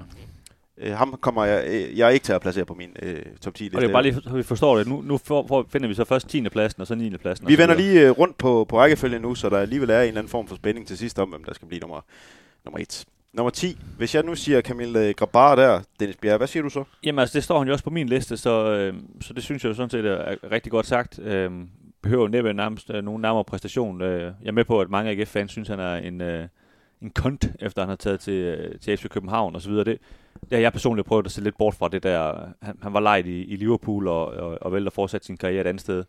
Øh, jeg er med på, at det, det går lidt ud over øh, den her øh, hel, helte øh, fan, altså eller, kan man sige, være en held ved, ved, ved fansen og så videre, men, men jeg noterede mig, at han var i AGF, der var han, øh, der var han rigtig, rigtig vældig. Øh, og det, som jeg faktisk sagde tidligere, så det der med, at, at når man går og løfter Victor Fischer i en AGF-trøje, så er man en held, og hvis man gør det samme, når han har, man har en FCK-trøje på, jamen, så er man så en idiot. Øhm, og det, det er han sådan lidt ramt af lige det her, ikke? Men øh, øh, ja, man hører jo næsten ikke at, og, og, og været for meget rundt i, hvor god en målmand han er. Han er virkelig, virkelig en god målmand. En, øh, en, en klassisk østeuropæisk målmand i øvrigt på rigtig, rigtig mange måder, og også med ufattelig meget udstråling, Kim Robin. Ja, må man sige. og derfor så er han, så er han længere på min liste. Jeg har ham på en syvende plads. Alright. For jeg synes virkelig, på personlighed, udstråling, attitude, øh, alle de der parametre, øh, der er han jo bare sådan en, man, man, man husker ham jo bare. Øh, man ved, hvem han er. Øh, han turde også sige nogle ting, ikke? Øh, han, han er jo dybt provokerende, det er han jo stadigvæk øh, i forhold til modstandere og konkurrenter og, og, og så videre, ikke? Men han havde så også noget at have det i, fordi han er bare en vanvittig dygtig målmand. En af de dygtigste, der nogensinde har været i Superligaen. Det, det, det tror jeg ikke, øh, man kan argumentere imod. Øhm. Men vi skal så også huske, at han var i AGF. Altså, han var ikke lige så god, som han er nu, da han var i AGF. Han var trods alt noget yngre ja. i AGF. Det er det, det, det, der ligesom gør, at jeg trods alt har ham på 10. plads. Ja, for det, nu kan vi jo faktisk regulært diskutere, om han er nærmest en af, en af de bedste målmænd, der nogensinde har været i Superligaen. Nok ikke nummer et. Jamen, det, det er han. Øh, det er slet ikke tvivl om. Både, okay, både med handskerne på, men også i forhold til, til karakter. Og, og jeg kan også huske, at altså, man, man var fuldstændig benådet over, da han trådte ind ad døren ud i AGF. Den her unge mand, den her unge polak, den selvtillid, han havde, og hvordan han bare kom ind og, og ligesom viste de andre, hvad der skulle til for at være en, en rigtig professionel, og, og den der vindermentalitet, han også havde til træning og sådan noget. Ikke? Øh, han var med til at skubbe, øh, skubbe det her AGF-hold øh, i en ny retning, øh, kvæg hans personlighed, og at han, øh, han ligesom turde, turde stille sig til skue. Øh, jeg, jeg kan huske ham, da, da han kommer tilbage igen, øh, hvor, øh, hvor altså AGF leger ham igen, hvor, hvor du interviewer ham ude på, på Fredensvang, du har bare fortalt mig om det efterfølgende, altså hvordan han nærmest sådan lidt håndelig står og griner, øh, fordi du ligesom stiller ham spørgsmål til, om, om tror du så, du kan, du kan slå William Meskelinen af, ikke? Altså, han synes jo, det var, det var et grinagtigt spørgsmål nærmest, ikke? Altså, han hovedet skulle forholde sig til den ja, uh, problemstilling. Jo, men han, han, han synes, det var fuldstændig vanvittigt at spørge ham om det, for selvfølgelig øh, kunne han da det. Ja. Altså, altså. ja, for der er, jo en, der er jo en historie her. Han var her jo i, i, i Aarhus i 18-19-sæsonen. I et halvt år, ja. I, I et halvt år, ja. Øh, og, øh, og vil jo så ikke øh, blive i Aarhus. Han vil gerne til en, en bedre liga end, end Superligaen. Han kommer så til Championship, hvor han står i Huddersfield hvor øh, målene de piver ind om ørerne om ham. Og så øh, kommer han alligevel lige til AGF igen. Og, øh, får en alvorlig hovedskade der, som, som giver får ham også problemer. en alvorlig hovedskade, ja, det, det er rigtigt, det skal også nævnes. Kommer til AGF igen og, og udvikler sig jo i virkeligheden videre, og bliver så der i virkeligheden droppet af, Liverpool til sidst, som gør, at FC København kan få fat i ham. Og han er jo, kan man sige, han er jo netop ikke, som jeg tror mange, hvis man burde dem, sige, hvem stod på mål i bronzesæsonen under David Nielsen, det var faktisk ikke Kamil Grabara. Det var William Eskelin. Men der er mange, der tror, det var Kamil Grabara. Men han stod lige både før og efter.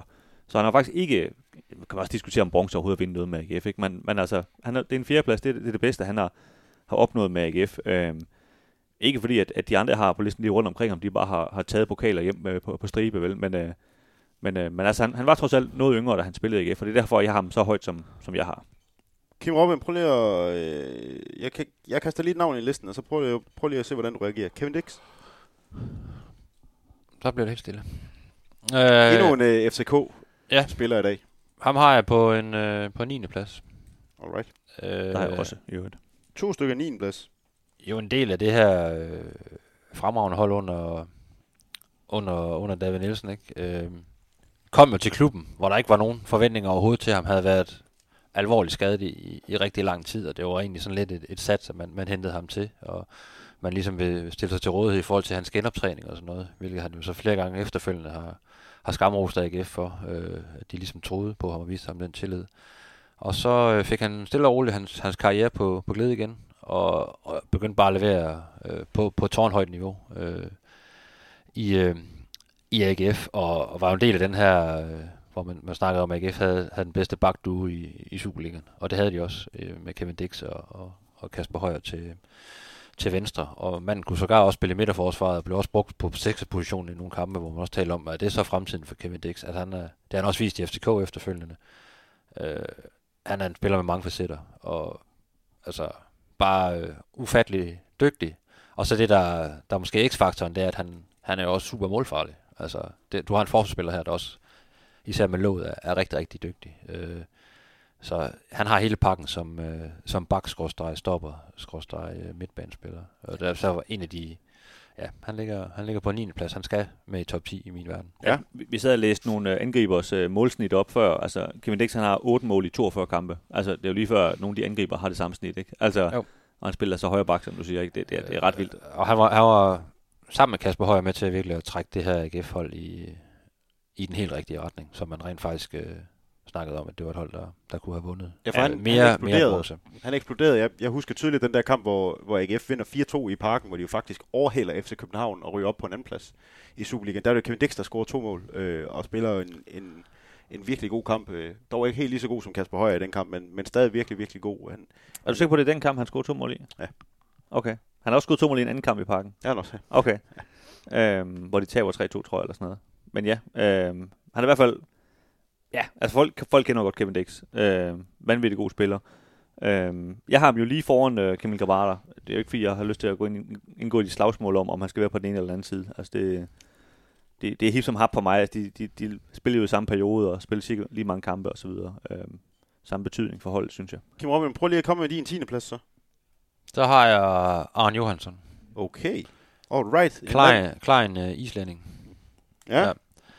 Øh, og jeg ved jo godt, at hans, hans øh, statline er jo, er jo fuldstændig vanvittig, hvis man ser på, hvor mange kampe han har spillet, hvor mange... Øh... Ja, i hvert fald, hvis du isolerer det lidt, kan man sige. Ja, ja. Altså, der var en periode, hvor han ikke scorede mål. Og hvor mange mål han, øh, han lavede, og så også selvfølgelig med, at han, øh, han, han så røg videre. Øh, øh, jeg har jo, nu har jeg jo dækket AGF i rigtig, rigtig mange år, været med på, på træningslejre år efter år, ikke? og jeg, jeg lavede også interview med ham på, på det tidspunkt, hvor han nærmest ikke kunne, kunne ramme målet. Altså der var jo virkelig, folk her i Aarhus var virkelig, virkelig træt af den her unge islæng, som brændte den ene chance efter den anden. Ikke? Og jeg lavede en interview med ham på en træningslejr, hvor han også øh, virkelig, virkelig synes, det, det, det var hårdt mentalt, og, øh, øh, og han håbede på, at det, det ville komme på et tidspunkt. Men der var han sådan lidt nede i kuldkælderen faktisk. Øh, øh, han, blev også, han var også meget, meget klein, og der, var, der var mange, der ligesom sagde, at han, han var simpelthen ikke god nok til at spille i Superligaen, for han blev skubbet for nemt væk af de her forsvarsspillere. Og så tog han så skeen i den anden hånd og begyndte også at løfte nogle vægte og fik, fik også lagt lidt, lidt kilo på, på sin krop. Og, og pludselig så var der jo, så kom der hul igennem, og så begyndte han altså at, at lave mål. Øh, og havde i hvert fald en, en halv sæson, hvor det, hvor det stak helt af. Jamen, jeg kan, lige, som du siger, jeg kan lige tydeligt huske, øh, jeg sad ude på, øh, på Fredensvang en dag, hvor, hvor jeg lavede en interview med ham, før han ligesom var blevet øh, rigtig god. Han havde sagt, at man fik en masse spilletid. Øhm, og vi talte lidt om det der, og så kommer øh, Jørgen Martin gående forbi, holdleder på det tidspunkt for, for AGF. Øh, vi sidder på de der bænker der, og vi, vi snakker engelsk med hinanden, og så, så råber han ligesom bare øh, af Arne Johansson, du skal tale dansk. I lærer at tale dansk op på Island. Du kan sagtens tale dansk. Tal nu bare dansk.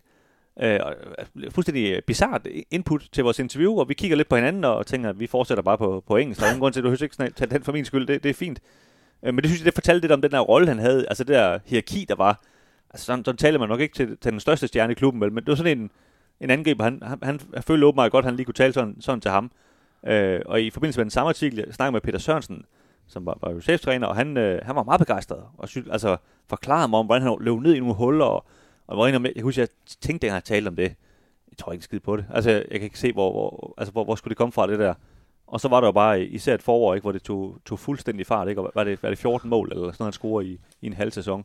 Ja, altså, og, og hvor, hvor Peter Sørensen også begynder at gå den her ungdomsvej, ikke? Hvor, han, hvor han spillede med, med Kasper Slot og, og David Skilacce, der, der havde en rigtig god halvsæson der. Ikke? Øh, og de, de lå bare fodret af Arhan Johansson. Øh, Og så, det ved vi med angriber, så når det aflever selvtillid, ikke? og så, så, så kørte det bare for ham. Så det er sådan lidt en todelt historie med ham, fra at han ikke kunne ramme noget som helst, til at, have, at alt bare gik hans vej. Øh, og derfor så er det, han er jo sådan en, folk virkelig husker.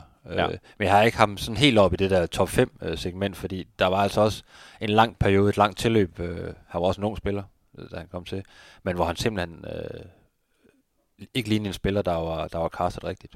Nej, altså det, det er jo faktisk en mand, AGF får. Jeg kan huske, at han var på en uges prøvetræning. En af dem der, hvor, hvor så bliver de bare sendt hjem igen, og så går det lige en uge, hvor AGF de meddeler, om, om du kan godt komme herned. Altså, så så det, det, de finder ham jo trods alt, kan man sige, fra, fra helt, helt ung, ikke? Øhm, og helt uprøvet. Øh, Jeg har ham på min 6. plads, og det har jeg, fordi de ligesom ender med at, sælge ham for, for, for en del penge til, øh, til, til Bundesligaen, ikke? Øhm, hans karriere efterfølgende blev jo aldrig sådan, han fik rigtig mange skader og sådan noget, blev aldrig sådan det, det helt store, ikke? Øh, Kom trods alt til, til VM for, for USA faktisk. Nu sagde jeg jo, at han, han kommer fra Island, og det gør han også, men, men øh, er det en far, tror jeg, han har, der, der er fra USA, så han stiller op for dem, øh, sådan rent fodboldmæssigt. Øhm, så det, kan man kan sige, det, som Kim man siger, der er ligesom den her todelte ting omkring ham, at der var lige en, kan man sige, en, en kort periode, hvor han var rigtig god, og så var der egentlig også en lang periode, hvor, hvor det var sådan lidt so-so. Ja, han har den her helt vanvittige periode, hvor han scorer 11 mål i, i seks kampe. Han scorer alle fire mod Horsens øh, i, en, i en kamp i Horsens, hvor han, øh, hvor han bare bomben. Øh, Han scorede et hat på fire minutter i den kamp. ja, lige præcis. Øh, det tror jeg faktisk aldrig nogensinde er blevet øh, klaret, hverken før eller siden i, i Superligaen. Øh, Kan nærmest ikke lade sig gøre jo. det, er, det, det, er, det er decideret bindegalt. Øh, nu har vi, øh, vi, vi, vi har tre navne op i, i spil nu. Øh, det, jeg synes, der er noget omkring Arne Johansson, i og med, at han bliver solgt som, øh, som jeg synes, der er lidt sexet i forhold til Kamil Grabara og Kevin Dix, hvis jeg skal være helt ærlig. Sexet lige for. Ja, det er sexet. Okay. Ja, altså, han er jo også foran på min liste, øh, trods alt. Prøv lige at høre. her. Kamil Grabara, undskyld, Kevin Dix 10, Kamil Grabara 9, Arne Johansson 8. Den er købt herfra. Jeg går hjem. Kim man ser melde for noget. Ja, kom med et forbedringsforslag. Nej, men det, det er fint. Ja, så lad være at gå hjem. Altså, det er dumt. Det gør jeg heller ikke. Det er jo bare noget, jeg siger. Cheers. Nogle gange så vil jeg ønske, du gjorde det. Kan vi, øh, ikke, Jamen, lige over. kan vi ikke okay. på en eller anden måde øh, få noget, der bare er bare lidt brugbart for dig på en 7. plads? Hvem kigger du på, os to? Ham derovre, Kim. som ikke er dig. Det er jo dårligt ved podcast bare at pege. Du skal sige, hvem der er. Du skal sige noget nu, Kim. Kim Robin Gråsbo. Giv Ja. mig en øh, plads. Ja, jeg har øh, den første udlænding i AGF nogensinde. Will Shapers. Ja, fra Holland. Kom til i, øh, i 1983. Spillede to sæsoner. 83 og 84 sæsonen. Øh, og han har jo altså trods alt været, været med til faktisk også at, at fægte om, om det danske mesterskab. Det er der ikke så mange af de her udlændinge, der har, der har prøvet. Øh, AGF vinder bronze i, øh, i 1983 og, og i 84 øh, får de sølv. Og faktisk rigtig tæt på, på Vejle, der ender med at blive, blive danske mester. og Han skifter faktisk til Vejle efterfølgende.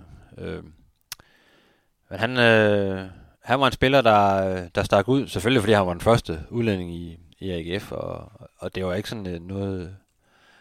Det var lidt særsyn med udenlandske spillere i, i dansk fodbold på det her, på det her tidspunkt. Øh, spiller, øh, jeg kan ikke huske, om det er lige underkanten af 50 kampe, måske 47 kampe, og, og laver, eller er det 45 kampe, men laver, 43, men hvem 43, ja, øh, og laver i hvert fald øh, syv mål.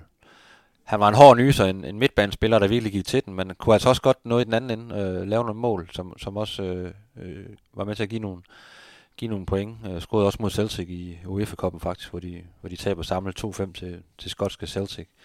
Men, øh, og jeg har engang læst, øh, jeg tror det er Ben Wagman, der, der sagde, at, øh, at her kom en spiller ind. Øh, og det her det er jo på et tidspunkt, hvor AGF, sådan, øh, det her start 80 hold er på vej frem med, med unge Lundqvist og, og Frank Olsen og John Stampe og, og, og så videre. De her spillere, der ligesom er med til at vinde mesterskabet i 86. Men det her hold, det er rigtig godt på vej jo. Øh, og selvfølgelig er det det, når de vinder bronze og, og, og sølv. Og, og Ben Wagman har udtalt, at, øh, at Ville Scherps, han kom ind med, med en professionalisme og en, en hårdhed til træning, som, som var med til at skubbe det her hold yderligere mange af de her danske unge spillere, de så, hvordan man, man kunne træne, fordi i Holland, der var man altså bare 10 år foran i forhold til seriøsitet og, og måden at træne på osv.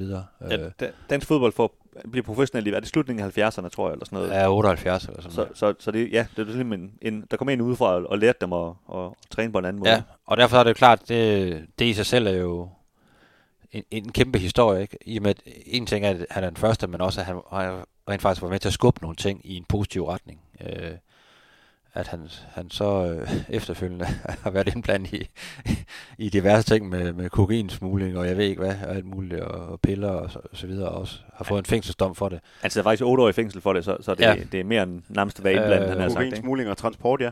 Ja. Øh, Men spillede også videre i Vejle, og kom også senere til OB, hvor efter han har været øh, øh, i andre klubber, og spillet videre i Schweiz også øh, senere hen, ikke? Men øh, at han så var en skidt person uden, uden for banen, det, det er jo ikke det, vi skal kigge på her. Øh, det er hans præstation af AGF-trøjen, og der er der ingen tvivl om, at øh, han var med til at rykke tingene. Så derfor så, øh, så er han på en 8. plads, og jeg kan godt overtales til at, at, at kylde ham længere op øh, i forhold til det, jeg lige har fortalt, fordi det, det er en markant historie.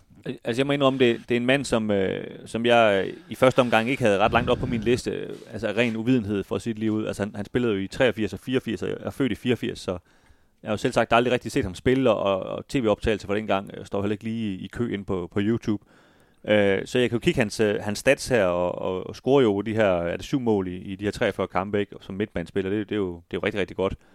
Øh, det er næsten Kevin Dix niveau jo. Øh, så, så øh, kan, kan jeg godt ligesom konstatere på, på statsene, men ellers så, så lytter jeg jo meget til, hvad, hvad, hvad, Kim siger, og, og hvad andre ligesom har sagt øh, om den her rolle, han havde på, på det hold dengang. Jeg vil faktisk gerne lige komme med lidt overordnet om, hvorfor det er så specielt, at Willy Shepard, han kom i, i 83 øhm, det her med, med udlandske spillere i, i fodbold, det eksploderede jo i virkeligheden først inden, da, da Bosman-dommen den blev sagt i, i 95. Det var jo meget revolutionerende for, for den frie bevægelse for arbejdskraft ind i, i EU. Øh, og, og inden 95, der var det, der var det ikke så typisk, at, at der bare kom udenlandske spillere til, til dansk fodbold. Altså han, han kommer til i, i 83. Den næste udlænding, der kommer til i, i AGF, det er først i 87, hvor Erik Soler, som trods alt er nordmand, kommer, kommer til. Og det er faktisk de eneste øh, spillere, der kommer øh, før 1992. Øh, så, så der er to. Er der, der er lige en enkelt, som øh, Ole Hall, han var sød og minde mig om. Det er rigtigt, øh, der er faktisk tre. Øh, Stephen Beatty fra Nordjylland, der lige fik et øh, halvt år øh, i 1990. Ja, tak. Øhm, og det, det vil så sige, at der i, i 80'erne, der er en år, der kun har været, øh, været to udlandske spillere i, i AGF, og, og Willy Shepers her, han var så den, den, øh, den første. Øhm, jeg, jeg er jo heller ikke gammel nok til at huske ham, men, øh, men jeg må jo stole på, på, på Ollermanden herinde, øh, Kim Robin, når, når han har ham omkring en, en syvende plads. Ja, altså min, min nu afdøde far, han påstår, at øh, jeg var seks år gammel første gang, han tog mig med på, på stadion. Det har så været i, i 81, så jeg har jo set manden spille. Jeg kan ikke, jeg kan ikke sådan lige, lige huske det. Jeg var, jeg var kæmpe Frank Olsen-fan af en eller anden grund. det er lidt mærkeligt. Hvilket vi jo kan ses på vores øh, top 50 liste. Skråstreg øh, øh, Lars Lundqvist, men, øh, men jeg har, jeg har jo set ham ude på stadion, fordi min, min far var jo fastmand ude på, på Aarhus øh, Idrætspark dengang. Øh, jeg kan ikke huske ham, men, øh, men øh, når man sådan læser op på ham, så, så er det jo så er det klart, at han, han var med til at, at rykke tingene, og, og en dygtig fodboldspiller. Er en syvende plads okay, eller er der noget, I gerne vil... Altså, jeg kan bare lige, jeg kan bare lige føre et navn ind, som, som er det navn, der ligger tættest på Amin her, øh, Mustafa Amini. Ja. Øh, det lyder jo som om, at Shepers, kan man sige, har haft et store, større indflydelse på holdet, spiller også på et bedre hold, end Amini havde. Øh, det, der sådan trækker rigtig meget op for mig ved Amini, det er de her 133 kampe, han har spillet som udlænding. Det, det er den, øh, den udlænding, der har spillet flest kampe. Øh, scorede jo øh, scorede 10 mål. Øh, det er jo Superliga-kampe, vil jeg godt lige understrege. Han scorede, scorede 10 mål. Øh, og var den her, den her motor ind på, på, på midtbanen. Altså måske ikke øh, verdens bedste fodboldspiller, men øh, gav, gav alt, han havde hver eneste gang. Og på den måde, der kommer man også langt ind i, i de oceanske hjerter. Ikke? Øh. Og lidt, lidt ligesom Shepard, uden at man kan, man kan sammenligne men han, han, han kom også ind øh, der, der i 16, og så over de her fire år, han var i klubben, var han altså med til at, at hæve baren for, øh, hvad, hvordan man skulle spille i Superligaen, og, øh, hvor kvaliteten skulle ligge til træning og, og så videre. Den der indsats, han altid gav i kampene, øh, han iver efter at, at blive bedre også til træning og så videre. Han, han er en af dem, der ligesom var med til, til at, at rykke klubben i, i den rigtige retning, i hvert fald inde på banen. Øh, og det vidner jo de mange kampe også om, at han var en, der, der var bundsolid og havde et, et, et højt bundniveau. Han kom jo helt officielt set fra, fra Randers, men havde jo sådan en fortid på Borussia Dortmunds andet hold. Ja, og var sådan hele tiden i periferien også af det australske øh, A-landshold. Mm. Øh, så øh, en dygtig spiller, ikke, ikke fla- flamboyant øh, på nogen måde, men en, en arbejdshest, øh, som gav rigtig meget øh, til AGF, og som var vild med at være i AGF. Øh, jeg synes jo umiddelbart, at altså Shepard har jo, har jo leveret på et højere niveau, kan man sige, fordi han har jo trods alt vundet noget. Øh, men ja, omvendt så tæller det med, med Minis øh, stabilitet og hans rigtig mange kampe. Jeg synes også, der er noget voldsomt i at kyle øh, Mustafa Amini med, med trods alt alle de her mange kampe helt ned på en syvende plads. Hvor, hvor siger du, du har ham henne, øh, Kim Robin, på din liste? Amini? Ja. Ham har han på en, på en 6. plads. Alright, så, så uh, Willy Shapers nummer 7, Mustafa Amini nummer 6, og så vil jeg ikke høre mere brok fra jer. Vi vender vogntøjer. Så er det. Stærkt. Det tør du godt sige. Ja. 100. 100. Det gør vi. Så er det. Også for alle legenderne skyld. Alright. Det var, øh, det var fem mere. Nu skal vi til øh, det aller, aller sjoveste, nemlig top 5. De fem største udlændinge i AGF's historie. Bare lige for overskuggelighedens skyld. Skuggeligheden. Skal du ikke bruge dine kræfter på at tale om de fem spillere om lidt i stedet for? Nummer 10, Kevin Dix. Nummer 9, Camille Grabara. Nummer 8, Aron Johansson. Nummer 7, Willy Shapers. Og nummer 6, Mustafa Amini. Sådan. Dermed så skal vi til de største af de største. Og øh, lad mig lige smide et navn i puljen, øh, Dennis Bjerg. Lad mig sige Mustafa Bundo. Ja, han står på min øh, femte plads. Det var nemt. Sierra Leone. Det gør han også på min. Ja, jamen, det kan vi jo hurtigt blive enige om det. Nummer fire, ja. ja, præcis. Ja, man høres jo heller ikke øh, nærmere præstation, men, men jeg vil egentlig godt lige understrege omkring Bundo. Øh, og det, det gør Morten Brun faktisk også i sin. Altså det her med, at øh, nogle gange så, så husker man den, den seneste oplevelse, man, man har med, med en spiller, og den var jo ikke særlig god. Det, det var den jo vidderligt ikke. Men, øh, men vi, skal, vi skal lige huske, at Mustafa Bundo han var fandme god, dengang han var, han var bedst øh, i AGF's øh, bronzesæson der. Øh, der, var, der var han virkelig god. Altså, der, var, der var en periode, hvor der skulle han sådan set bare have bolden på midten, så, øh, så var der stort set mål. Øh, lidt overdrevet sagt selvfølgelig. Øh, han, øh, kan man sige, han havde en periode, i, hvor han var meget ung i starten, da han kom til AGF, hvor, hvor han lige havde en indlæringsperiode, og så havde han en, en meget trist periode til sidst, men, øh, men da han var bedst, der var han god, og han, øh, han fik også 123 kampe og scorede 20 mål for Det- AGF. Der var sådan en, øh, en ting med Mustafa Bundo på stadion, at når, øh, når han fik bolden i en periode, så kunne man nærmest høre det på tribunen, at det, der begyndte at komme sådan, uh, fordi der, der begyndte at være sådan nogle, en form for, for glæde over, hvad der rent faktisk kunne komme til at ske. Og det, det har jeg faktisk ikke sådan rigtig oplevet her i Aarhus, hverken før eller siden med en spiller, i hvert fald ikke i, i nyere tid. Ej, han havde jo en vild x-faktor, når han var på toppen jo. Så, kunne, så tror jeg, de rystede i bukserne. Øh, langt de fleste forsvarsspillere, der sådan skulle spille over for ham. Fordi med hans hurtighed, og ja, især hans hurtighed, ikke? men øh, øh han kunne godt lave et par, par driblinger, og så, øh, så, så gik det altså stærkt. Så han, han havde noget helt specielt, og så er han jo... Jeg synes også, han er en helt speciel case i forhold til udlænding, øh, fordi han er... Det er jo egentlig AGF's fortjeneste, at han, han bliver så god. Altså, det, det er jo tit, du, du, du henter en nogenlunde flyvefærdig spiller, eller nogle spillere, der trods alt har, har leveret noget i andre klubber. Det er jo derfor, du, du har scoutet på dem og, og hentet dem ind. Ham han blev altså hentet i den, den 7. eller 8. bedste række over i England. Fuldstændig uskolet. Øh, tog man ham ind. Han har været til noget prøvetræning, og man, man så nogle, nogle muligheder i ham, noget potentiale. Og så byggede man ham lige så stille op, fordi han var jo taktisk fuldstændig uskolet, da han kom til AGF. Og det der med at, at forsvare og, og, og være en del af et pres, det, det fattede han ikke en brik af, for at være helt ærlig til at starte med. Og det, skulle, det skulle han lære. Og så har han jo via den skole, han har gået i AGF, øh, bygget på og blevet bedre og bedre, til han til sidst var en decideret profil, som, som andre øh, hold var bange for i Superligaen. Det er jo det er jo en helt speciel case i forhold til at hente en udlænding ind, og det er jo, det er jo en kæmpe fortjeneste til, til AGF, der, at, at han også endte med at, at, og, og kylde nogle øh, rigtig mange penge i, i kassen via det her andre salg. Ja, bare, bare for lige for at nævne, hvad, hvad det var, man var op imod også. Øh, nu, det kan jo meget hurtigt øh, blive noget farligt noget, når man begynder at snakke om sådan noget her, om, om spillere, der kommer fra, fra Afrika. Men, men jeg talte engang om, om Sierra Leone, eller mere om Sierra Leone, om Bruno, om hans tid i Sierra Leone, øh, omkring noget landshold, han var udtaget til, og så videre. Og så øh, snakker vi om, hvad, hvad han ligesom lavede, når han så var, var hjemme i det landshold, hvor han så siger, at øh, han gennemgik altid kampene øh, med sin far, som så kom med gode råd til, hvad, hvad han skulle gøre. Og det er jeg altså ret sikker på, det er ikke øh, noget, en, en cheftræner i AGF, han synes egentlig er skide fedt, at der lige kommer sådan en mand udefra, som kan man sige, en far, han, han lytter jo altid meget til, hvad han siger, ikke til, øh, jeg fik lige nogle gode råd, ikke? Sådan, nej, nej, når, når jeg siger løb tilbage, så skal du kraftigt løbe tilbage, så skal du ikke begynde at skyde på mål, vel? Altså, Og det, det øh, der, der, der tror jeg, at Mustafa Bundu, der, der, var, der var ret lang vej, øh, da han startede med at komme til, øh, hvordan kan man sige, han skulle skoles i forhold til at spille øh, AGF-fodbold til, øh, til, i forhold til, hvor, hvor vi endte hen til sidst. Ikke? Ja, men altså en af, en af de få udlændinge i, i AGF, man kan sige, var, var en decideret stjerne i, i Superligaen, altså på tværs af, på tværs af alle hold. Ja. Øh, og ja, blev solgt til Anderlecht, kom så også tilbage til dansk fodbold igen og spillede også i, i FCK med, med mindre succes, men bare det, at FCK henter ham, øh, viser jo lidt om den, den respekt og det, det navn, han, han har skabt sig i dansk fodbold. Så selvfølgelig skal han ligge, øh, ligge øh, højt på listen, ikke? og også med til at, at vinde de her bronzemedaljer, uden han, det glemmer man nogle gange, men han spillede faktisk ikke så meget i det, i det forår, hvor, hvor det virkelig havde, til. han havde corona der, hvilket han i øvrigt også foræret til mig, øh, i den der periode der lige op til, til, så han spillede slet ikke de der sidste 10 kampe nærmest, tror jeg. Øh, Og jeg kan huske, at der var en, øh, en kamp ind på stadion, eller også måske ved, ved fejringen af bronzemedaljen, hvor han kom på øh, storskærmen. Det gjorde han nemlig, ja. Sad nemlig øh, hjemme i sin stue ja. og, og vinkede til stadion, og, og øh, hele stadion vinkede, så er uansagelige årsager tilbage. han er jo en stærk spiller. Men i Øh. øvrigt også en mand, øh, han, han er jo kæreste med Flemming Poulsens øh, datter, det er ikke nogen hemmelighed.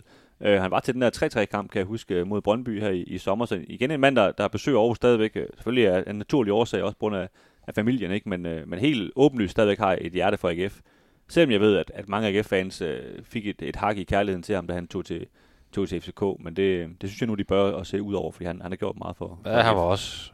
Jeg hilste og snakkede også med ham i, i Brygge, til Klub Brygge-kampen, hvor han også var inde Okay. og, og se, øh, se AGF spille der. Øh, så ja, følger stadigvæk meget med, selvfølgelig. Han er jo ikke kommet til Plymouth nu i England. I Championship, ja. Øh, har haft sådan lidt en, en broet karriere øh, efter, efterfølgende i andre læg. Men det er pænt sagt, faktisk. Ja, det, det tror jeg godt, man kan sige. I andre læg, der øh, kunne man ikke bruge ham, og, og derfor så øh, først udlejet til FC København, så til AGF igen, og så til FC Andorra, der spiller i Spanien, i den næstbedste spanske række. Det er vist Gerard Piqué, øh, den tidligere FC Barcelona-spiller, der ejer den klub. Okay. Øh, og det, øh, det er så Men det udmeldt bliver Shakira, er det ikke ved at blive skilt?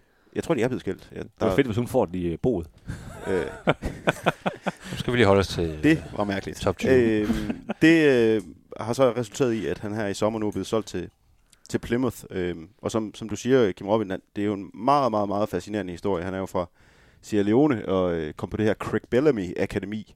Den tidligere Liverpool-angriber, der havde sådan et, et fodboldakademi i, i Sierra Leone. Øh, lille, hvor, øh, lille Walisa, ja. Ja, øh, meget hissig og aggressiv valiser, øh, som så tog ham med til, til engelsk øh, fodbold og engelsk non-league fodbold, hvor han var en kæmpe stjerne i, i Hereford i den 8. bedste række. Spillede blandt andet på Wembley, sådan en øh, cupfinale. Og så kom man så til AGF på den her mærkelige prøvetræning under Glenn Riddersholm, hvis ikke jeg husker meget forkert. Det er rigtigt. Men en øh, femteplads til øh, Mustafa Bundu, og øh, så skal vi til nummer 4. Og hvis jeg så siger øh, en mand, der har kostet, eller der, der er blevet solgt for over 50 millioner kroner, og som endnu stadigvæk er det største salg nogensinde, før Thomas T. Christensen han indfrier alle sine bonusser.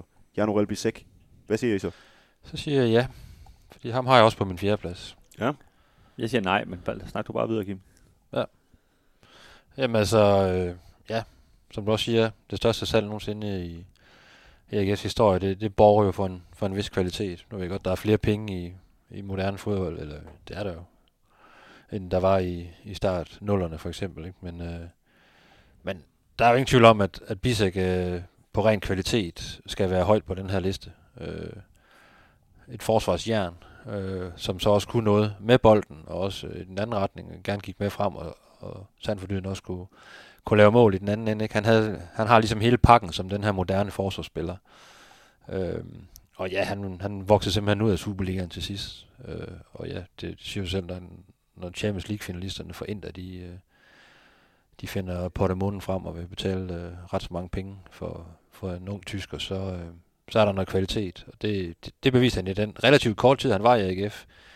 Øh, igen en spiller, man, man tager lidt ind og sådan... Øh, har jo ikke haft nogen sådan helt fantastisk karriere. Han debuterede i Bundesligaen for Køln, som var, var han 16, 16 år, år, ja. sådan noget, ikke? Øh, men man fik så øje på ham nede i, i Portugal, ikke? Og, Og han var holdkammerat med David Nielsens ja. søn dernede. Øh, men var sådan lidt en, en lotto-kupon, hvad er det, man får her? Øh, øh, og jeg kan bare huske, efter de første par træninger, hvor jeg snakkede med David Nielsen, han var sådan fuldstændig blown away over den her unge spiller, øh, at man har kunne, øh, kunne hente ham til, til AGF. Øh. Og da han lige sådan øh, faldt til at lige komme over de, de små skavanker, han havde til at starte med, så, øh, så gik han jo kun øh, fremad. Jeg, jeg lavede faktisk en artikel med, med Stig Bjørneby, øh, efter han havde været der nogle måneder, hvor øh, han kom jo på en lejeaftale til at starte med fra FC Køln. Ja. Øh, hvor han, han startede med at spille for AGF og spillede øh, fra start af, og, og øhm, jeg spørger så Stig her herude på, på Fredensvangsen, hvad med, sådan, hvad, hvordan med den her lejekontrakt? Altså er det egentlig, har I en klausul for, at I kan, I kan købe ham, eller, eller hvordan fungerer det her? Ja, men det, han vidste ikke lige, om han vil snakke så meget om det og sådan noget. Jeg kunne lige vende tilbage, jeg kunne lige ringe lidt senere. Øhm, og så øh, ringer ham op, og så siger han, øh, jeg vil slet ikke udtale mig om det her med Bissek overhovedet. Øh, og det kan jeg huske, det undrede mig sådan helt vildt. Jeg tænker, hvad, hvad, hvorfor? Altså, de vil altid gerne udtale sig sådan noget, bare måske i sådan lidt overfladiske vendinger om, at han har gjort det fint, eller et eller andet. Øhm, og der går så nogle få dage, så, øh, så melder AGF ud, at, øh, at nu har de købt ham i, øh, i Køln. Øh, nu har de ham på en fast kontrakt. Og, og jeg tror sådan retrospektivt, det handlede om ligesom, altså nu skal vi lige have den her hype øh, kølt helt ned, inden vi har fået lukket den handel her, fordi jeg tror godt, at AGF kunne se, at, øh, at, øh, at de vil godt købe, ved, ved at købe ham for, for nogle, øh, nogle få millioner i, i, i Køln, fordi det kunne de godt se, hvis vi går langt mere skadesfri, så kan vi sælge ham for mere end det i hvert fald, inden, øh, inden der er gået kort tid. Øhm, og det var godt set, det, det, det kunne de, og det, øh, som Kim siger, det er det største salg, og det er også derfor, jeg lige har ham på, på tredjepladsen et, et, et hak over, øh, det Kim har valgt, fordi jeg, jeg synes, øh, alene den her pris, han bliver solgt til, synes jeg trækker rigtig godt op, og så var han jo bare rigtig, rigtig god øh, på banen også. Alright, hvem kæmper han så imod på din fjerdeplads? Niklas Bachmann. Ja. Øh, svenskeren selvfølgelig, midterforsvar, øh, anfører, total øh, kult-type. Øh, kan man sige, modsætning til, øh, til øh, Jan Pisek nærmest, altså ikke jo ikke nogen sådan specielt god fodboldspiller egentlig, men, men de der få ting, han var god til, det var han til gengæld helt utrolig god til. Øh, så, længe, så snart AGF de, de stod dybt øh, og forsvaret, så kunne han jo hætte alt væk, og han kunne kaste sig ind foran alting, og han råbte og skreg, og virkelig en, en publikumsfavorit. En kriger, ikke? Ja. Var jo helt vildt. Øhm, Sådan helt uh, Anders Kure-agtigt. Ja, lige nu det. Også en mand med en masse hovedskader.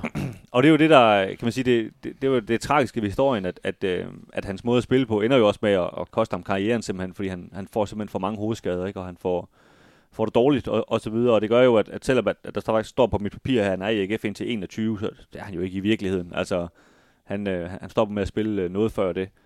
Øhm, og det, det kan man sige, det er jo sådan lidt en trist udvikling. Altså, jeg så faktisk lige her forleden, vi hilste på ham begge to, med Mathias ude på, på Fredensvang. Han er jo U17-træner i AGF, og, og gik øh, på en eller anden grund til, at jeg ikke helt forstod faktisk, og, og trænet med øh, sådan lidt løst med, med, med førsteholdet. Øh, og viste også, at, øh, at, at han kan stadig godt sparke til en bold og til en bold trods alt, når den, når den kommer til ham. ikke. Øh, men jeg, jeg har ham heroppe, øh, man kan sige, især på grund af den der øh, altså kultfaktor, der var omkring ham, og den der indfører, den ånd, Øh, igen var han i delen af det her, han kom under Glenn Riddersholm, og i de første år var det sådan lidt en, en tung periode, hvor han virkelig var med til at løfte holdet. Øh, men jeg kan også huske, at vi lavede nogle artikler, hvor for han var jo lidt ud, ind og udholdt med nogle skader og sådan noget, og vi lavede nogle artikler, hvor altså, det var jo helt bizart, hvordan AGF's målsnit det ændrede sig, øh, eller mål imod, øh, når, når Bachmann var med, og når han ikke var med. Øh, han gjorde virkelig en forskel.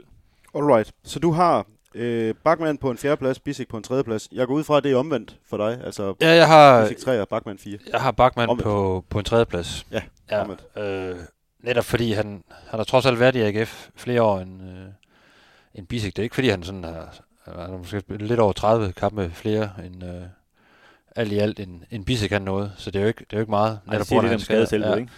Men, men han er bare sådan en folk, de, øh, de husker, og de elskede Niklas Bachmann. Øh, og han var jo en kæmpe faktor, når han var på toppen, og ikke, øh, ikke, havde, ikke, ikke var skadet eller havde, havde hovedpine. Ikke? Altså virkelig en, der gjorde en kæmpe forskel. En kæmpe chef øh, på uden for banen. Og det er også en grund til, at han, han stadigvæk færdes ude på Fredensvang. Ikke? Han er virkelig en personlighed. Øh, og en af de største personligheder af udenlandske spillere, der har været i, i, i klubben, øh, efter min mening. Øh, så jeg synes jo lige, at han har det der, det der ekstra i forhold til, til Bisek, der, der, der ikke på samme måde har den samme øh, personlighed, der ligesom øh, øh, sprænger rammerne. Så han, han, han, han spil tal for sig selv. Det, det er jo på mange måder det her kvalitet over for, øh, kan man sige, personligheden og hypen. Og, og, og cool status ja. og, og de her ting. Ikke? Og der, der har jeg altså bare lige Bachmann lige over øh, Bisek, og så ved jeg godt, Bisek salg, det, det, det trækker også i, i hans favør, kan man sige. Ikke? Men så de er sådan lidt, de er meget forskellige. De bonger ud på nogle forskellige parametre, ikke? Øh, men begge to er midtstopper, så på den måde kan man godt sammenligne dem. Og vidt forskellige midtstopper, så det er jo også sådan lidt, det er meget subjektivt, hvad man så lige synes øh, var den fedeste ind på banen, men der, der er nogle ting uden for banen, som jeg synes trækker i, i Bachmanns retning. Ja, fordi det, det var det, vi startede med at, at indlede den her øh, podcast med, nemlig at, at det handler ikke kun om at være den bedste fodboldspiller på banen, fordi hvis det gjorde det, så er Bisek foran Bachmann. Det, er- det er jeg helt med på, men jeg kunne aldrig se Bisek som, som anfører for AGF, for det, Bachmann var fuldstændig naturlig i den rolle. Ikke? Øh, der, der var en forskel, ja. Jeg er faktisk øh, lidt splittet, så øh, Dennis, kan du ikke lige fortælle mig, hvad Morten Brun han mener om øh, Bisek og øh, Niklas Bachmann? Det kan jeg da godt. Han skriver om uh, Jan Bisek. Uh, jeg kender ikke AGF's fanmiljø til bunds, men slog han voldsomt ud her? Spørgsmålstegn. Jeg oplevede ham som en stille eksistens, men jeg er glad for, at jeg så mål mod Lyngby. Det der langskudsmål. Jeg sad i den perfekte vinkel. Solgt til Inter. Det kan jo noget. Uh, men jeg vil nu se ham komme på holdet, for jeg tror på det. Og skal jeg lige have fundet Bachmann. Han kan ikke være langt væk. Han kan jo afsløre, at han har Bachmann foran Bisek. Også Ja, jeg på, kan godt se, at du lige på- kigger lidt op af papiret. på, på 3. og 4. pladsen. Ja. Ham var jeg glad for. Forsvarsspiller med stort F. Han elskede vist bare at hætte bolde væk. det er meget rigtigt. Hvilket han jo endte med at betale en pris for. Igen rigtigt. Kæmpe chef, skriver han til sidst. Morten Brun gør det for ja. mig. Bisek på en fjerdeplads, Niklas Bachmann på en tredje. Jeg siger tak, Mathias. Selv tak. Du skal sige tak, tak til Morten Brun, åbenbart. Kan Jamen. jeg, kan jeg, må jeg byde ind med, hvad, hvad Jan Skovby han mener om sagen? Helst ikke, men. Han, han havde vel Mikanovic på en tredje plads. Altså. Bon Giorgio til øverst. Han har Arne Jørgensen på en tredje plads. Så jeg ved ikke, om vi overhovedet skal, egentlig skal lytte på. Men han har, han har Niklas Bachmann, Bachmann foran øh, Jan Bisek. Jamen, Ja. øh, Så jeg er åbenbart den eneste. ja, Ja. jamen øh, det, det trækker faktisk lidt ned for argumentet om, at Bisek øh, skulle være bag Bachmann, men øh, nu gør vi det alligevel. Alright, vi skal have fundet de to bedste udlændinge i øh, AGF's historie. Og jeg har en eller anden fornemmelse jeg om, Notte? at vi skal til at tage, tage lidt norsk, og øh, her er det ikke Sigurd Haugen, vi skal have på listen. Skal, skal vi vælge etteren nu, eller sige etteren? Altså bare lige sådan, så det ikke bliver fæsent, og men vi siger, vi er en toer, så skal man sidde og regne ud, hvem der blev etter, eller... Der er jo mange nordmænd i spil. Ikke? Så det, Okay. nej, det, det, altså, der, der er en del det øh, kan- nordmændspil. det kan kun give sig selv. øh, Hvad Sigurd det er for, Haugen, hvad er det er, hvad det er for to... Øh, Rorishold er heller ikke blevet nævnt. jo. Nej. 12 nordmænd har været i, øh, i, øh, i truppen, og når nu det ikke er Sigurd Haugen, Johnny Johan Jørdal, øh, Atle Roar Håland eller Morten Molskred, der, der får den her, Dennis. Hvem er så den bedste? Ja, det handler om Jan Halver Halversen og Håvard Flo. Så meget, hvis vi lige bare skal trække spændingen bare i fire sekunder.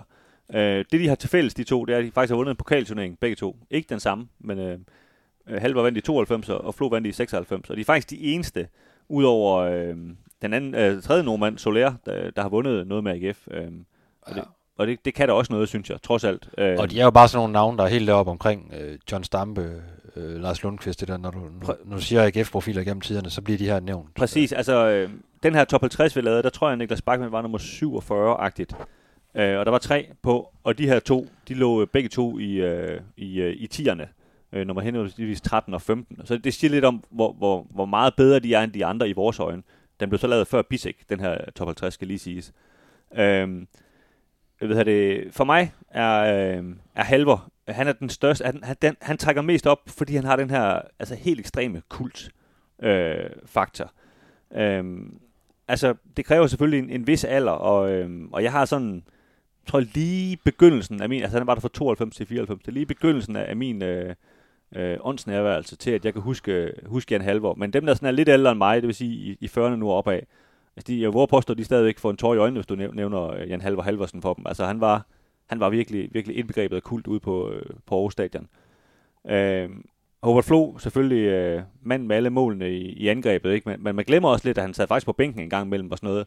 Jeg tror, hans, øh, hans legende er kun blevet større af, at der, der er gået lang tid. Øh, selvom han selvfølgelig også er en meget, meget stor legende. Kim ja, hvad var det? Og, hvad havde, var det, og havde, var et, havde et vildt øh, scoringssnit, ikke? Altså, det, det, må man give Flo. Altså, 27 mål i 53 kampe. det, det taler lidt for sig selv, ikke? Øh, Hvad var det, Jan Halvor Halvorsen kunne, for lige at blive ved ham først? Jamen, han var jo han var bare en kriger jo. Altså, virkelig. Altså, og han er, han er sådan øh, indbegrebet af den her det her AGF-DNA med, med spillere, der bare giver alt, når de er inde på banen. Og blodet, blodet stod for hans øjenbryn, og han fik hjernerystelser. Altså, der var altid et eller andet. Øh, men han, han Niklas Bachmann-agtigt, ikke? kastede sig ned i alt. Ikke? Om det så var med hovedet, han kastede sig ned i en takt, så, så gjorde han det. Altså, han, han ville bare... Øh, han ville bare vinde for enhver pris. Øh, og folk, de elskede det. Øh, og nej, han var ikke, øh, han var ikke Jan Bisek med, med bolden, men han gav sig altid fuldt ud. Og øh, der, der, altså, der er ham, og så er der John Stampe, som måske er de, de to største, øh, og så skal vi endnu længere tilbage øh, til, til 50'erne og 60'erne, ikke, for at finde de her helt store legender. Ikke? Men ellers så er det i nyere tid, der er det John Stampe, og det er Jan Halver, folk de, de især snakker om, hvis, hvis vi snakker AGF-legender. Og det, øh, det var Halversen. Bare, altså, det, det var borgmesteren i, i Aarhus, ikke? Det var det nemlig. Så I har, I har begge to Halvor, Jan Halvor Halvorsen som et og Hubert Flo som to. Er, det, er, det, er de tæt på hinanden? Det er, de, for mig er de meget tæt på Ja, hinanden. det er de. Øh, Ja. de var også nummer 13 og 15 på den her top 50, ikke? Altså, det siger måske lidt om, hvor, hvor tæt de var på hinanden. Øh, jeg kan sige, at øh, Morten Brun har dem faktisk øh, omvendt af det, vi åbenbart har givet en udtryk for. Øh, han har Flo øh, på etteren og Halver på toeren. Han skriver om, om Halver. Øh, når vi taler om udstråling, er der stadig en, eller øh, er stadig en af de største kultfigurer i EF's nyere historie, vel kun overgået af Stig Tøfting og David Nielsen. Så er det Alvor Halvor. Dejlig type. Og Hobart Flo, øh, der skal vi huske, at Morten Brun har jo selv spillet fodbold for, for Silkeborg. Øh, det er Silkeborgs forsmederlige 1-6 nederlag på Aarhus Stadion, øh, der gjorde udslaget. Bitter personlig erfaring. Jeg husker det som om, han lavede 100 mål, men der var vist kun fire. Kæmpe profil. Monstrøs udstråling. Ja. Og han var jo også, altså nu har vi snakket halve op som en, som en halvgud, men, men altså, Howard Flo, han var altså også skåret, skåret granit, ikke? Det var fandme også en, en pæn mand. Ja, han var, han var, han var voldsom, i, især i hovedspillet, ikke? Stor og, og stærk og skubbede bare folk væk. Øh. Så de ligger, de ligger rigtig tæt på hinanden. Øh, der er bare, og der er noget, rigtig meget kult øh, ved dem begge to. Der var bare noget ved, ved Halvors personlighed og hans karakter og, og, og den her vildskab, og nogle af de, når man sidder og ser på gamle fotos øh, fra nogle af de gamle udgaver over stifttiden, ikke? Hvor, hvor blodet det bare står ned af ansigtet, og han spiller videre og sådan noget. Ikke? Det måtte du måtte godt dengang, det må du ikke i dag. Nej. Hvis, hvis du lige bløder lidt, så, så skal du ud på sidelinjen. Øh, og det har jo også bare øh, bygget den her myte op omkring ham. Ikke? Så øh, han, er, han var en kæmpe karakter. Og jeg, jeg ved godt, det, altså, det er måske nærmest lidt usagligt argument, men, men det, det kan jeg også lade med, at han kom før Flo på en eller anden måde. Ikke? Altså, han var ligesom med til, der, der har ikke været ret mange udlændinge i AGF, dengang Halvor han kom, og han var sådan den første, der sådan for alvor gjorde en, øh, gjorde en forskel sådan på hold og så videre. Nu har vi snakket lidt om Soler, ikke? men det var meget få kampe. Øh, så, så sådan virkelig den der, med, der kom ind og ligesom satte sit aftryk og var, var, var en stor del af holdet. Ja, 96 hold var, var vel ret beset bedre end det øh, Halvor han spillede på. Ja, de vandt godt nok pokal, men, men, 92, men, men Ja. 96 hold var jo også millimeter fra at blive mester, ikke? Ja. Ja. Med Howard Flo og så videre. Ja, så ja, de har begge to vundet pokal. På mange parametre ligger de virkelig, virkelig tæt, ikke? Og så er det igen det her subjektiv, en angriber versus en, en, en hårdt arbejdende forsvarsspiller. Øh, Men igen, der var nogle lederegenskaber, der var noget, ja, der var noget kaptajn over Halversen, som, som Flo måske manglede til gengæld, så blev Flo så solgt videre til, til Werder Bremen, ikke? Øh, Og havde, har jo nok en, en større karriere, kan man sige, end, øh, end, Ja, altså, end Halversen nogensinde De, fik. de kom jo lidt forskellige tidspunkter. Altså, Halvor var jo, var jo gammel, da han kom til AGF og havde spillet i Berlin og så videre. Ikke? Så, så man kan sige, de begge to med noget Bundesliga, men på hver sin side af AGF. Øhm, for mig, det der med Flo, det der, der lige gjorde et lille udslag, det var det der med, at han, han faktisk ikke altid var fast mand, og han kom ind for bænken nogle gange og, og, og så videre. Og så, men især til sidst, der stikker han selvfølgelig af og scorer rigtig, rigtig mange mål, som så gør, at han bliver, bliver solgt. Ikke? Øhm, øhm, men men jeg, jeg, jeg snakker faktisk med, med Flo for, for et par år siden, da han blev 50. Øh, og vi snakker om, det, dengang han, han bliver solgt, det er noget med, han spiller sin første landskamp, og han får sin første søn, og han bliver solgt inden for, for tre dage, eller sådan noget. Øh, Hold fu- fuldstændig vanvittig øh, periode i, i mandens liv, må, må man formode. øh, men, øh, men, men der, så der var rigtig meget fart på, men, øh, men han, han, han sagde jo også dengang, han, altså han, han elsker jo stadigvæk Aarhus, og øh, det tror jeg jo, der er halvor, han gør, at de, de har stor, stor glæde af byen stadigvæk, og jeg tror også, at Aarhus har givet noget til dem, øh, udover at, øh, at de, de gav Aarhus en masse, og AGF en masse. Må jeg lige øh, også øh, have lov at spørge øh, vores ene konsulent, øh, Jan Skovby, hvem havde han øh, som øh, nummer et på sin liste Hobart Flo. foran Halvorsen? Går jeg stærkt ud for. Ja. Øh, faktisk meget, øh, meget sjovt, at øh, det er vores to konsulenter, de har begge to øh, Flo øverst. Men øh, jeg tillader mig nu alligevel at sige, at det er jer to, der, der er vores øh, nær, mest nærliggende eksperter. Så. Jeg, må lige, jeg må lige minde om, at, øh, at Morten Brun, han skriver, at det gjorde udslaget, at øh, Halvor han gang øh, scorede fire mål på ham. Han var selv Ja, forsvarsspiller. Flo. Det er Ja, rigtigt. Flo. Det, det, Ja, gør, ja. det gør jo noget. Prøv at høre. Jan Halvor Halvorsen vinder prisen som øh, den bedste udlænding i øh, AGF's historie. Vi er Sådan. simpelthen igennem top 20 venner. Skal vi ikke øh, lige for en god ordens skyld tage et øh, samlet roundup fra 20 til 1? Hvis jeg kan finde det rigtige papir. Det kan jeg nu. Nummer 20, Nando Rafael. Nummer 19, Josip Illes. Nummer 18, Alexander Jovanovic. Nummer 17, Josta Delatla. Nummer 16, Shane Cancel Sheriff. Nummer 15, Felix Beimo. Nummer 14, David Devdariani. Nummer 13, Tobias Sana. Nummer 12, Jon Dagur Thorsteinsson. Nummer 11, Tobias Gran. Nummer 10, Kevin Dix. Nummer 9, Camille Grabada. Nummer 8, Aaron Johansson. Nummer 7, Willy Shapers. Nummer 6, Mustafa Amini. Nummer 5, Mustafa Bundu. Nummer 4, Jan Orel Bisek. Nummer 3, Niklas Bachmann. Nummer 2, Håvard Flo. Og nummer 1, Jan Halvor Halvorsen. Alright. Det var da ikke så svært. Der mangler vi lige sådan en, øh, en eller anden jubelscene. En meget kunstig jubelscene, der lige kunne komme ind der. Kan du ikke bare sætte den? Jo, det kan jeg i princippet godt gøre, jo. Skal vi lave et øh, all-time 11 ud fra øh, dem, vi har valgt her? Ja. Det kan vi da godt. Altså meget af det giver jo sig selv, øh, hvis vi ikke vi skal være fuldstændig usaglige. Altså Kamil Gabata, han øh, må stå inde i kassen. Ja, og jeg kører 4-4-2. Det gør jeg også. Alright. Nemmere for mig at holde styr på. Grabara på mål, det giver sig selv. Ja, Højre bak, øh, Bajmo. Ja. øh, altså jeg har Kevin Dix. Han var også trods alt også højere på listen. Ja, ja, men det er fordi, øh, jeg har, jeg har rykket øh, Dix over på venstre bak, han kunne spille i begge sider. Modtaget. For at det ligesom gik op Jamen, på det vil jeg godt købe, for jeg havde, jeg havde Shane Canstel Sheriff på venstre bakken. Der vil jeg hellere have Kevin Dix over på venstre bakken. Så Bajmo, Ja. han bliver på, øh, på højre, og øh, Kevin Dix, han får en, øh, en venstre bak. Hvem har I midterforsvar? Halver og Bachmann. Ja, jeg, har, jeg har så Bisek og Bachmann, for jeg har gjort lidt det samme, som du har gang i med, med Halver. Og skubbet ham lidt frem. Så øh, det er i hvert fald Bachmann. Hvad, hvad siger du til... Øh, Jamen, jeg, jeg har skubbet Halmer op ved siden af Amini op på midtbanen. Alright. Øh, måske skal vi have Willy Shepers ind i stedet for Amini i virkeligheden. Har du Jan Halvorsen op på midtbanen? Jamen, det er jo for at få plads. Altså, vi har, har nummer 4 og nummer 3 øh, i midterforsvaret, og nummer, i så fald også nummer men 1. det her det er jo på positioner. Kevin Dix har jo lige skubbet op på venstre bak. Jamen, han spillede begge dele. Ja, meget få kampe. Han spillede begge dele. Jeg er for ung. Jeg kan ikke huske, hvor meget Halvorsen han har spillet på midten. Han, I, I presser mig nu. Halver, han, han spiller en utrolig defensiv midtbane her. Ved siden af Willy Shepers, i min opstilling. Du får den. Bachmann og Bisek i midterforsvaret. Jamen, jamen, jamen, helt seriøst, jeg synes, det var, det var fordi, at altså, i vores to, altså, top 4, der har vi tre midterforsvar. At Jeg synes, der, jeg vil have plads til dem alle tre. Det var det, min tanke var. Det er vi, også vi flot. kan jo også sætte Bisek op på midtbanen. Så vil jeg hellere skubbe Bisek op. Ja, det Der, har, der er mere midtbane over ham. Ikke? Bisek har faktisk spillet midtbanen nogle få kampe Ja. for AGF. Ja, så lad os gøre det. Alright. Bisek ryger op på midtbanen ved siden af Willy Shepers. Hold op. Det er, der, det er tons tungt i hvert fald. Højre kant. Der har jeg Bundu. Mustafa Bundu. Enig. Venstre kant. Jamen, så vil jeg kyle øh, Gran ind der. Ham havde jeg på den centrale midtbane. Du faktisk. vil bare ikke have Jon Dagur på det hold her. Jeg, jeg har Jon Dagur. Gran altså Jeg har på vores liste. Ja. Ja. Han er inde, Foran, øh, han er inde foran Jon Drago. Han ender foran Jon Dago. Der er ikke Han er jo noget. ikke venstre kant. Det, kan, det kan han da godt spille. Han kan da spille begge sider. Det bestemmer du, Mathias. Tobias Gran. Det er de her polyvante spillere, Dennis. Okay, jeg vil Morten hellere en, Olsen. der også der laver nogle returløb. Hvem er ved siden af Håvard Flo på jeres angriberposition?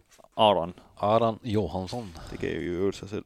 Så uh, all-time 11 i en 4-4-2 opstilling. Kamil Grabar på mål foran Felix Beimer på højre bak. Jan Halvor Halvorsen og Niklas Bachmann i midterforsvaret. Kevin Dix på venstre bak. Det er altså et ondt midterforsvar. Ja, for helvede, mand. Mustafa Bundu spiller højre kant. Tobias Gran spiller venstre kant. Det er med mig også nogle x-faktor kanter. Og så er det øh, Jan Orel Bisek og Willy Shepers på den centrale midtbane. Også en spændende midtbane. Øh, foran øh, Hobart Flo og Arden Johansson. Det er et hold, der vil gøre det ganske fornuftigt i Superligaen. Vi skal også øh, måske have, have kåret nogle af de ringeste. Det er måske, måske næsten endnu sjovere. Ja, jeg leder desperat efter mine notater. Øh, fordi der er jo, øh, er jo sådan, når man har fået 103 øh, udlændinge igennem en, øh, en fodboldklub, så er det jo ikke alle, der kan være øh, lige gode, hvis man kan sige det på den måde. Øh, Der kan jeg bare lige frit for, for often sige, der i hvert fald var noget Gara Dembélé, øh, som måske ikke var så godt. Øh, Patrice Kvedi øh, har jeg også engang skrevet en artikel om. Det var, det var også et navn, der måske ikke ringer noget for de fleste. Og så til allersidst øh, Gustavo Cabrera fra Guatemala, som så vidt jeg ved aldrig nogensinde nåede en kamp. Det er faktisk vigtigt, at du nævner ham, fordi alle dem, vi øh, har skrevet op, de her 103, det er dem, der, nogen, der har fået en Superliga-kamp, Mhm. mm-hmm. eller en første divisionskamp, øh, hvor, øh, hvor Gustavo, der, han fik aldrig spilletid, så han er faktisk ikke, han er ikke en del af de her 103 spillere. Han har jo også haft sine problemer med noget øh, narkotika efterfølgende, så vidt jeg ved. Så øh, En, endnu en. jeg, ved, jeg, ved, jeg ved ikke lige helt, hvad, hvad der sker der. Øh, jeg ved ikke, om det er en Aarhus-effekt, der, der simpelthen rammer en. Lad os lige prøve at få kåret et, øh, et såkaldt øh, flop 11. Kåret lige frem. Jamen, jeg har øh, målmand, der har jeg øh, Flatterende kåring, ja. polske Magic Likowski, Det har jeg også. som øh, stod en kamp mod Esbjerg, hvor AGF tabte 1-6 på hjemmebane. Ja, nu skulle han lige og, vi, nu skulle han lige, lige og vise sig frem. Og jeg ved godt, at folk de, øh, de troede, at William Eskelin han skulle have den der, men han vandt rent faktisk bronze. Og, og i den her podcast, der, der holder vi lidt hånd over William Eskelin, og Magic Likowski, han gjorde det noget værre. Nej, det ville være dybt uretfærdigt, hvis han kom på et flophold. Det var også mest, øh, ja. mest en jokes. Er kun en af, af seks udlændinge, der, i øvrigt, der er stået på mål for AGF. Øh, Hvis man endelig skulle vælge en af de udlændinge, der i nyere tid øh, kunne komme på det der flophold, så ville det nok ikke være, øh, være Eskelin, så ville det nok nærmere være Oscar Wally, hvis vi skal være helt ærlige. Ja, han var bedre end Magic Likowski. Magic Lukowski med, ja, den, den er selvfølgelig også hård. Øh, 1-6 i sin eneste kamp. Fair nok. Vi skal have en højre bak. Er, er det en, øh, der kommer fra lidt øh, nyere periode? Ja, det vil jeg kalde det, ja. Han spillede vist øh, en del kampe sidste sen sæson, faktisk. Anthony De Alberto. Spændende. Ja. Øh, nok den, der har spillet flest kampe, nu lige på mit hold her. Øh, men altså, i samtlige kampe, jeg spillede, må jeg indrømme, jeg, jeg tænkte, hvorfor spiller han for AGF? Jeg vil Ja. gerne sige, at han havde lige en enkelt kamp mod OB, hvor han faktisk var ganske udmærket. En ud af to belgier, der har været i AGF. Den anden var Ryan Maje. Ja, altså, jeg har også, jamen, jeg har også det Alberts, man kan også tage en Niklas Carlsen, som, som faktisk også spillede en, en del kampe øhm, i start nullerne. Øh, det var heller ikke det helt store. Han, øh, han faldt sig aldrig rigtig til rette i, i, i AGF og bad simpelthen om at, at blive sendt væk til sidst. Øh, der var også noget, ja, noget intern mobning og sådan noget, der, der spillede med der, men øh, han ramte heller ikke noget, selvom han faktisk fik over 40 kampe. Ja, han har fået 10 kampe mere end øh, Anthony De Alberto i øh, Superligaen. Men det Alberto var, ja, det er bare en underlig historie. Det er det virkelig, for ja. en mand, der, der faktisk øh, som ungdomsspiller i sin første seniorår så rigtig lovende ud. Der, der er jo helt åbenlyst et, et eller andet øh, talent og nogle evner der og sådan noget, men, men altså, der er jo også en, der skal også en vilje til for at blive professionel fodboldspiller på det niveau. Den, jeg ved ikke, om man, han havde den ikke i AGF i. Der er også en, en historie om et, øh, om et biluheld, øh, i øvrigt, som muligvis også har, har betydet noget. Der var en, en god øh, øh, kammerat, tror jeg, i hvert fald holdkammerat, der, der, der sad i bilen og mistede livet, hvor, hvor han kørte. Øh, ja. Ja, det var før hans AGF-tid, skal vi lige understrege. Lang, lang, lang tid ja. før, ja. ja, ja, ja. Anthony Alberto, det er en lidt lidende flatterende plads på, øh, på en højre bak, men han får den. Øh, jeg springer lige over på den anden bak. Hvem skal have venstre?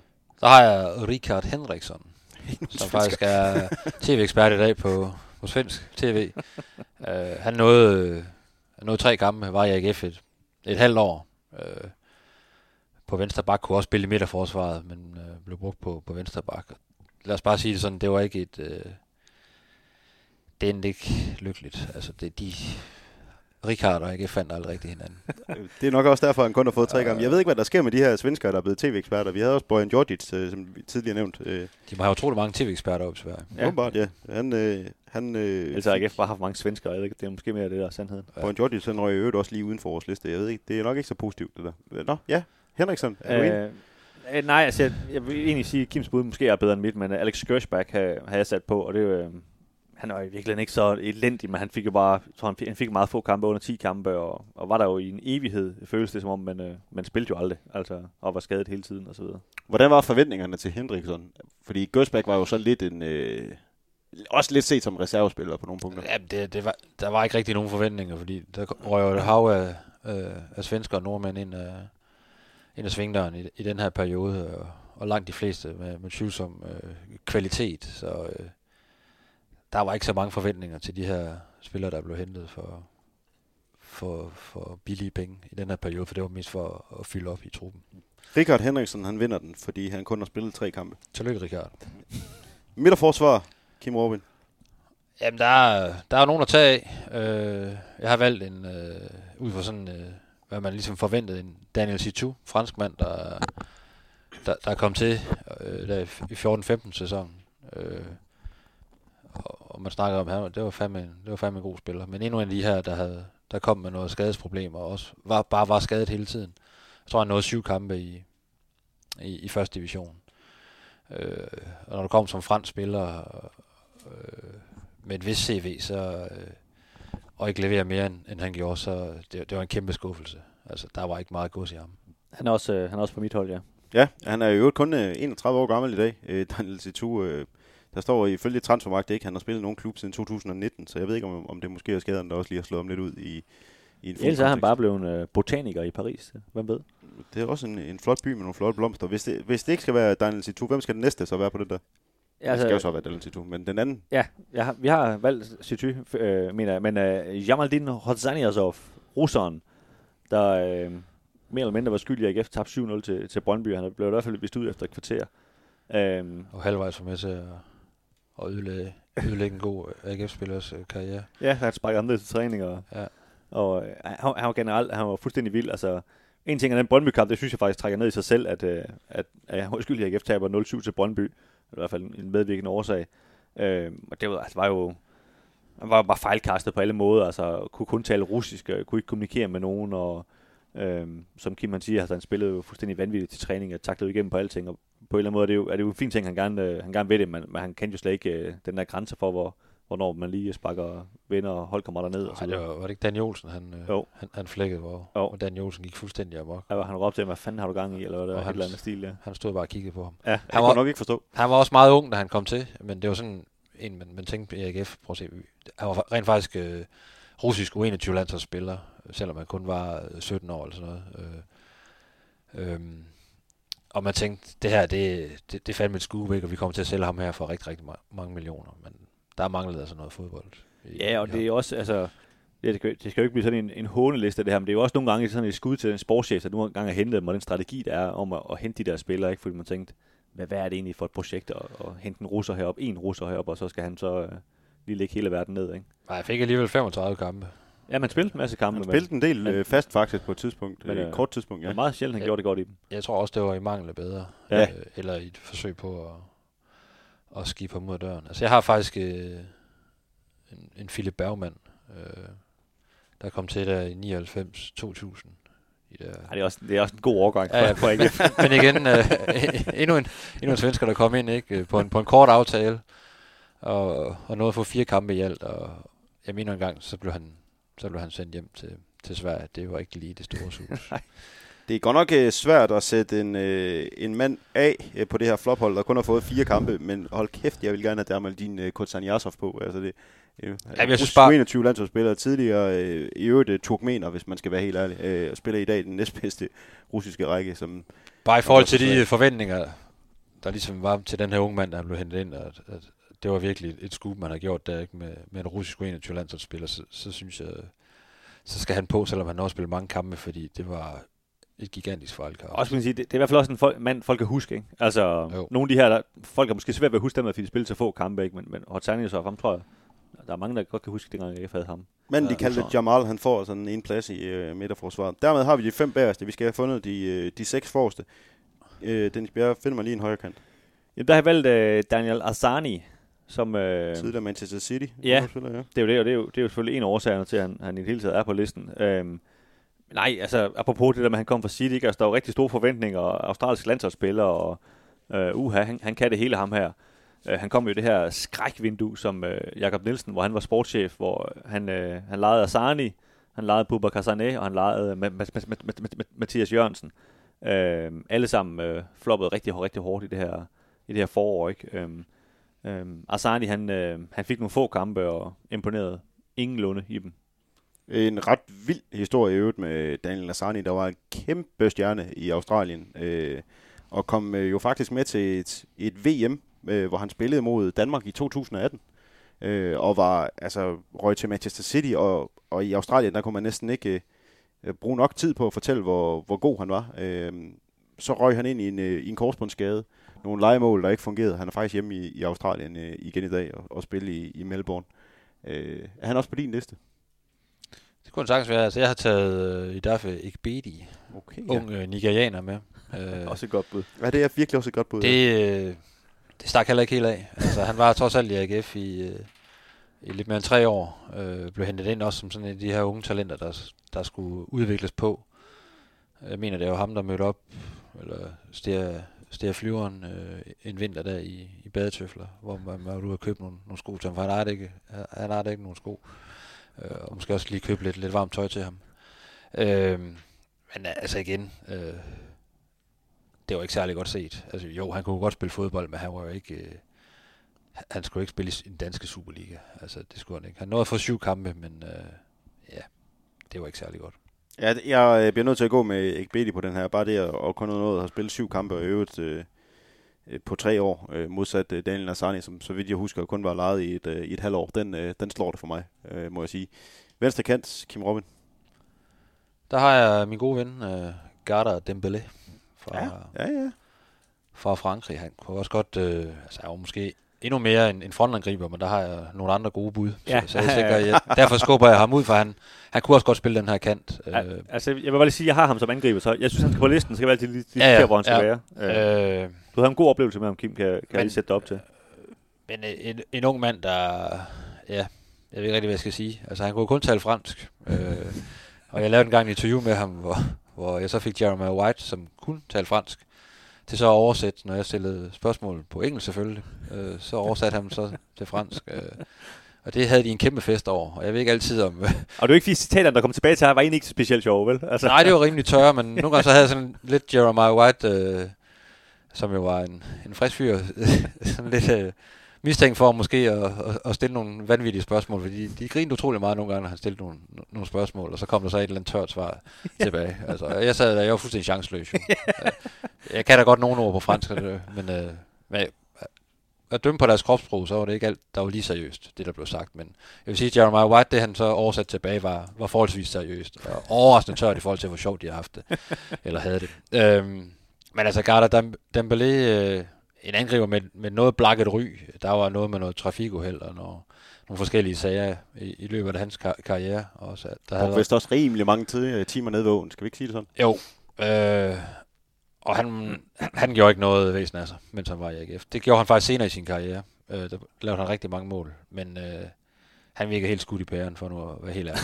Det blev jo rent faktisk øh, fyret øh, på en lejekontrakt. det er altså sjældent, man hører det. hvis Ja, man skal man, være han er jo, for mig er han en af de der fodboldspillere, som, som vi ser en gang imellem i, i fodboldverdenen generelt, og kommer også forbi AGF. Brian May er en af de andre, hvor, hvor man tænker, de har simpelthen taget skade af det der fodboldmiljø, hvor, hvor man får alt foræret, og der er nogen, der rydder op bag en hele tiden. Så når der lige pludselig bliver stillet nogle krav til dem, så har de utrolig svært ved at, ved at være i det, og de, de føler sig måske for store til lige pludselig at være øh, i den der by Aarhus, som de aldrig havde hørt om, før de, de trådte ind ad døren, og de orker faktisk ikke at være der, og det, det kan man så godt fornemme på dem. Ja, han gad ikke at være i, i AGF, han gad ikke at spille i Superligaen, han gad ikke at... Han ville noget andet. Ja. Og det, øh, Men faktisk en spiller, der har spillet på det her, hvad hedder det, La Fontaine, eller det Claire Fontaine, ja. Claire Fontaine. ja, ja. Øh, det her franske øh, ungdomsakademi, som har skabt øh, hele de der landshold, de, de i øjeblikket kører på og vinder det ene øh, VM Ja. og EM efter det andet osv. Så, så jo, kan man sige, et stort talent, men, men jo, ja, han- han gad bare ikke at være i AGF. Altså ung og umoden, og øh, så var der også en sprogbarriere, og, og simpelthen for kort tid til, at, at det nogensinde kunne blive godt. Man, kunne- han kunne godt spille fodbold, når han gad. Det kunne man godt se. Garden Dembélé skal, skal helt sikkert med. Øh, jeg skrev en, en artikel faktisk øh, for øh, mange år siden efterhånden med, med tre af de største flops, der havde været i, i AGF's historie øh, med hensyn til, til udlændinge. Der, øh, der var han en af, af de tre. Før nævnte Gustavo øh, Cabrera var jo den anden. Jeg, jeg tror, jeg kom til at sige, at øh, han havde problemer med narkohandel. Det er faktisk forkert. Det var matchfixing. Men, øh, Same, same. øh, men så kan det jo gå. Øh, han, han skal med ham her, øh, ham her øh, vennen her fra, fra Frankrig. Skal jeg lige komme med mit Cameroun. bud på venstre kant? Ja, prøv lige at smide den. Øh, for det er også en af Kims øh, gode venner, Milan Jeftovic. Uh, serbisk igen. Ja, Åh oh, ja. øh, kan man sige, sådan en, øh, en mand, der kom øh, med, med det helt store skud frem, og, og blev faktisk øh, præsenteret som sådan en, øh, nu kommer der altså en øh, venstrekant, der kan noget her, øh, og nu skal I bare se. Og øh, jeg ved ikke om ham og David Nielsen, øh, hvad, hvad der lige skete, altså han fik jo nærmest ikke øh, noget spilletid, og, og præsterede jo heller ikke, når han så endelig fik spilletiden, så måske var det bare det, David Nielsen han så, at, at øh, han kan jo ikke spille fodbold, ham der. Øh, det endte i hvert fald øh, frygteligt, og han, øh, han røg næsten lige så hurtigt ud, som han, han var kommet ind. Ja, en af tre serber, der har været i, øh, i AGF. Øh. Der var vist lidt, lidt, lidt nykker, når, i forhold til, hvor, hvor god han selv synes, han var, øh, kontra hvor god andre, de ligesom så ham i forhold til det, han præsterede til træning. Men også en spiller, der på et tidspunkt øh, i, i Rosenborg i Norge faktisk brændte øh, den norske liga fuldstændig af. Øh, var, den, var den bedste spiller på et, på et Rosenborg-hold, der blandt andet havde Niklas Bender på det tidspunkt. Der var det, der var det faktisk Jeftovic, der shinede. Øh, Ja, og han var, også til, var han ikke tilbage i Røde Stjerne også på et tidspunkt, og, Jo. hvor han også præsterede øh, godt. Det er jo også en, en kæmpe klub dernede, ikke? Så der var igen spiller, der var rigtig mange forventninger til, men som, øh, som jo ikke rigtig øh, faldt til. Ja, det må man sige. Hvis vi nu antager, at øh, Gareth Dembélé, øh, han, han skal på hold, det skal han simpelthen. Kunne det så øh, accepteres, at han øh, kommer på en, øh, på, en, på en angriberposition for at give plads til, at Milan Jeftovic går over på den her venstrefløj? Det kommer an på, øh, altså jeg har jo på min angriberposition, men det kommer an på, om Kim han har nogle Ja. endnu bedre bud. Øh, Jeg synes, jeg har nogle gode bud. Altså, Vi vi kan da godt tage dem. Skal vi tage dem? For ligesom for Ja, lad os Ja, tage det dem, ja. vi skulle nok nødt til. Altså, jeg har jo øh, jeg har Ryan May. Ham, han er også på min. Han er nok også uundgåelig. Øh, igen lidt en spiller ligesom Dembélé, som faktisk efter sin tid i AGF begyndte at, at, at score mål og, og være en faktor de steder, han, han var, også øh, ude i Europa og så videre. Øh, men ja, meget lige casen, Dembélé, han gad altså ikke være i AGF. Han var for stor til AGF i, i hans egen verden, og derfor så, så var han den første, der gik ind efter træning, ikke? Øh, og, og lagde ikke særlig meget energi i, træning, og så blev han heller ikke udtaget øh, i forhold til at skulle spille fra start, og så blev han sur over det, og så der var bare dårlig energi om, omkring det. ikke? Han, han blev købt øh, sådan lidt en panikløsning på, på sidste transferdag. Øh, Lejet. lejet. Undskyld, Lejet, ja. ja. lejet øh, minutter før øh, vinduet, fordi der var nogle andre ting, der, der kiksede og så videre. Øhm, og det lugtede lidt af, at der var en klub, der, der tænkte, han skal lige ud og, og have lidt hår på brystet ham der, og det, han, han var ikke lige klar på, hvad det var, han, han kom ud til. Han, han anede ikke, hvad Aarhus var, og han, og han gad sådan set heller ikke at være der. Han var lejet i, i Standard Liège efter øh, tiden i, i øh, AGF. Øh, Standard Liège kunne jo ikke bruge ham, da han kom tilbage. Der, efter tiden der er det så gået rimelig godt. Først så tog han til, til Kyberen, hamrede mål ind i Kyberen, røg så til Ferencvaros i, i Ungarn, som jo også er en, en meget, meget stor klub. Og nu er han faktisk her i, i den her sommer blevet solgt til Stoke i Championship for, for 4 millioner euro. Og det, det lyder jo helt vildt, når man tænker på den Ryan May, der, der spillede i, øh, i AGF. Men, øh, men der er i hvert fald sket noget. Så, så øh, Ryan May, øh, og, eller May, øh, jeg ved ikke, hvilken måde jeg egentlig rent faktisk udtaler på i det her program, men øh, sammen med Gareth Dembélé er på, på toppen på det ene hold. Hvem har du så? Jamen altså, jeg har også en, en Morten Målskred.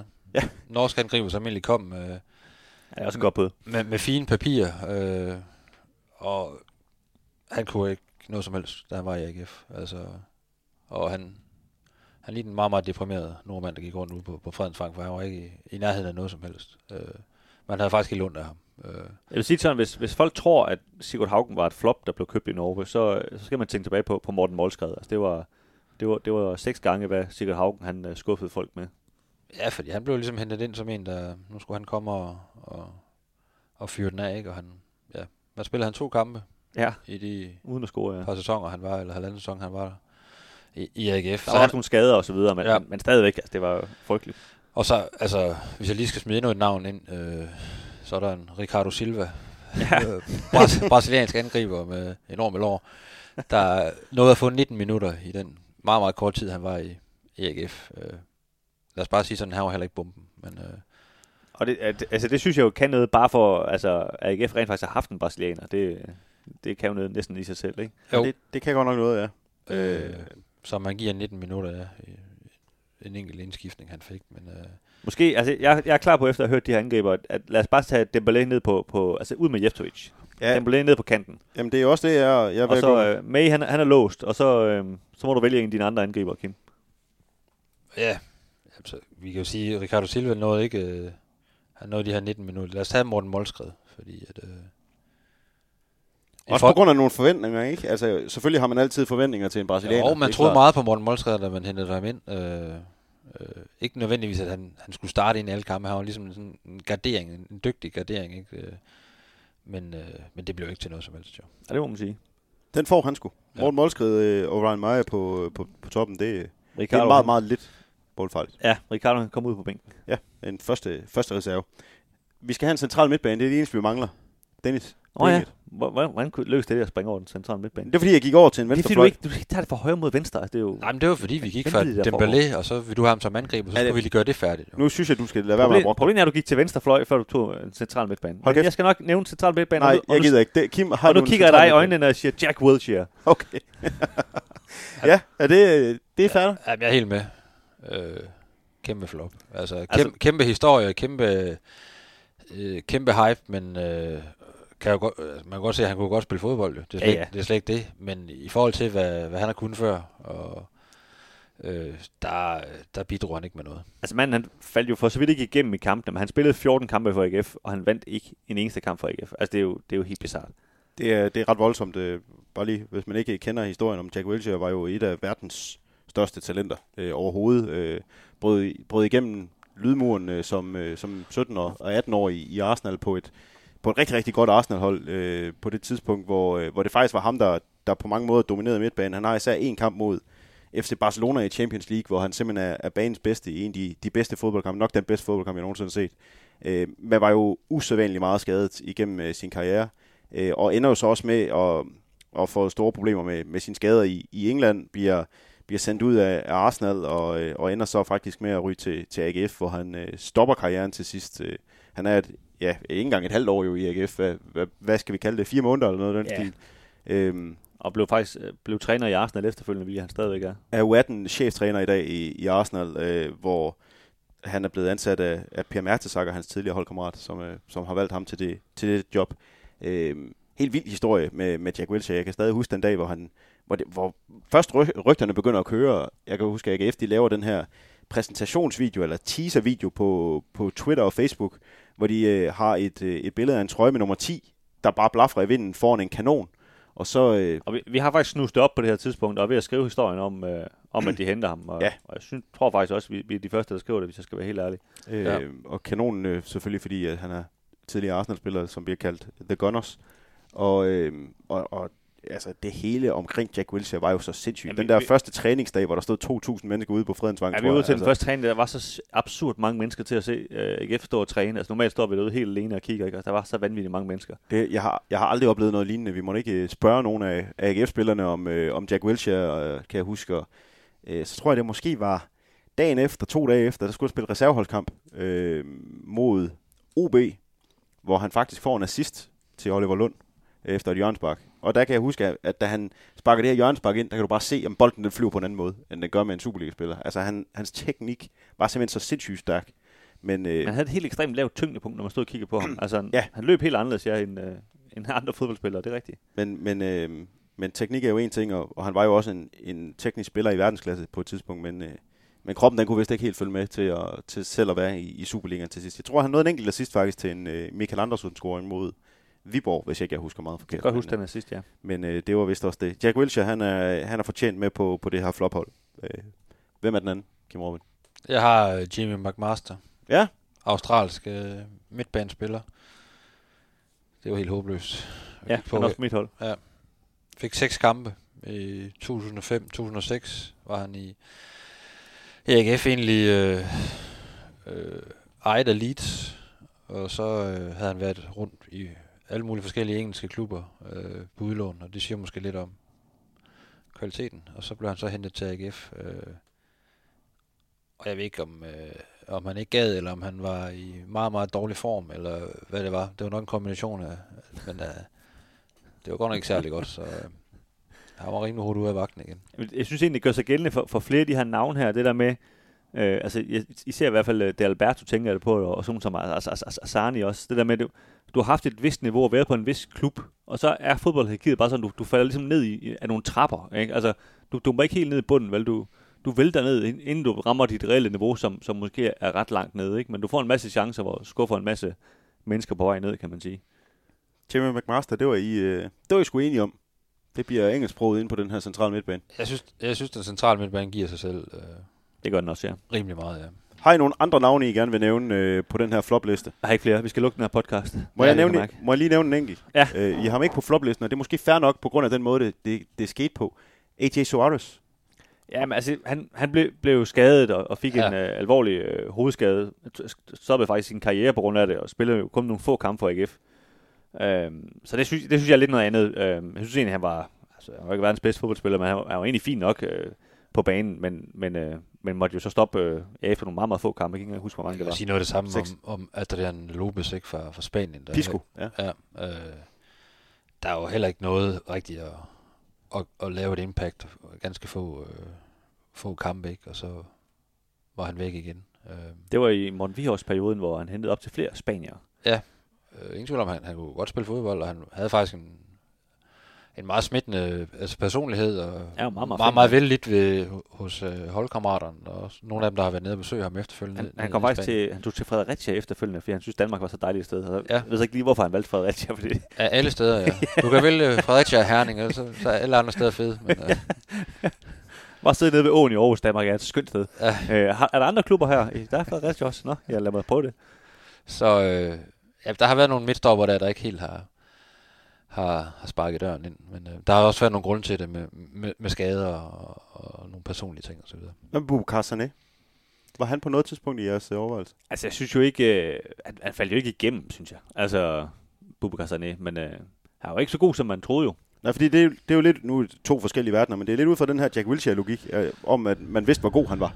Ja. Bubakar Sané. Da han spillede i Horsens og i, i Midtjylland, var han jo på et tidspunkt Superligans bedste midterforsvar sammen med Mathias Ja. Sanker Jørgensen. Jeg synes bare, det var sjovere at have Situ og Bergman med, for det er sådan nogle lidt mere kuriøse navne på den Men jeg synes så... Og det var jo også kun et halvt år og så videre. Så jeg synes... Det, det er et fint navn, men øh, han, kom, han når ikke startopstillingen. Fandme nej. Jeg kan godt fornemme, at jeg har ikke Han fået noget indført. siden af Ricardo ude på bænken. Ja, ja men øh, der, der kan de jo så hygge sig. Jeg kan godt mærke, at jeg ikke får noget indført. Så lad os lige prøve at, at runde den her øh, Flop 11, som vi har fået lavet her. Det er med Magic Lykowski på mål for sin absolut eneste kamp i øh, AGF-trøjen. Så er det med Anthony De Alberto på højre bak, Daniel Syty på en øh, midterforsvarsposition sammen med Jamaldin Abdul Kalitovic Kochaniasov fra Turkmenistan. Nu bliver du der. Slap Og- dig af. Altså. og, øh, ja, og så er det Richard øh, Henriksson, øh, svensker, på venstre bak. I Dafik Bedi, han får en, øh, en øh, plads på højre kanten sammen med et par nye øh, tøfler.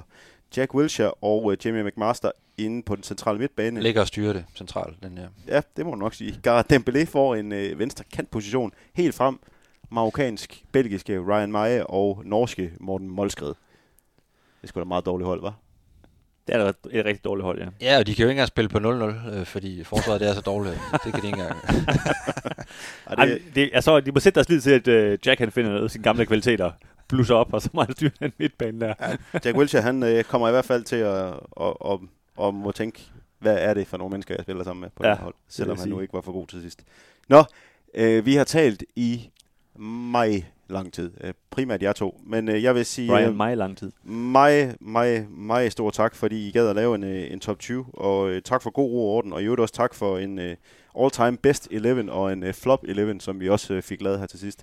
Så øh, Kim Robin, Dennis Bjerre, tak for lejen. Selv tak, Mathias. Det var fandme hyggeligt. I Vi øh, snakkes en, øh, en anden god gang her på Det Hvide Snit, og ellers så øh, kan du læse meget mere om AGF inde på stiften.dk. Ciao!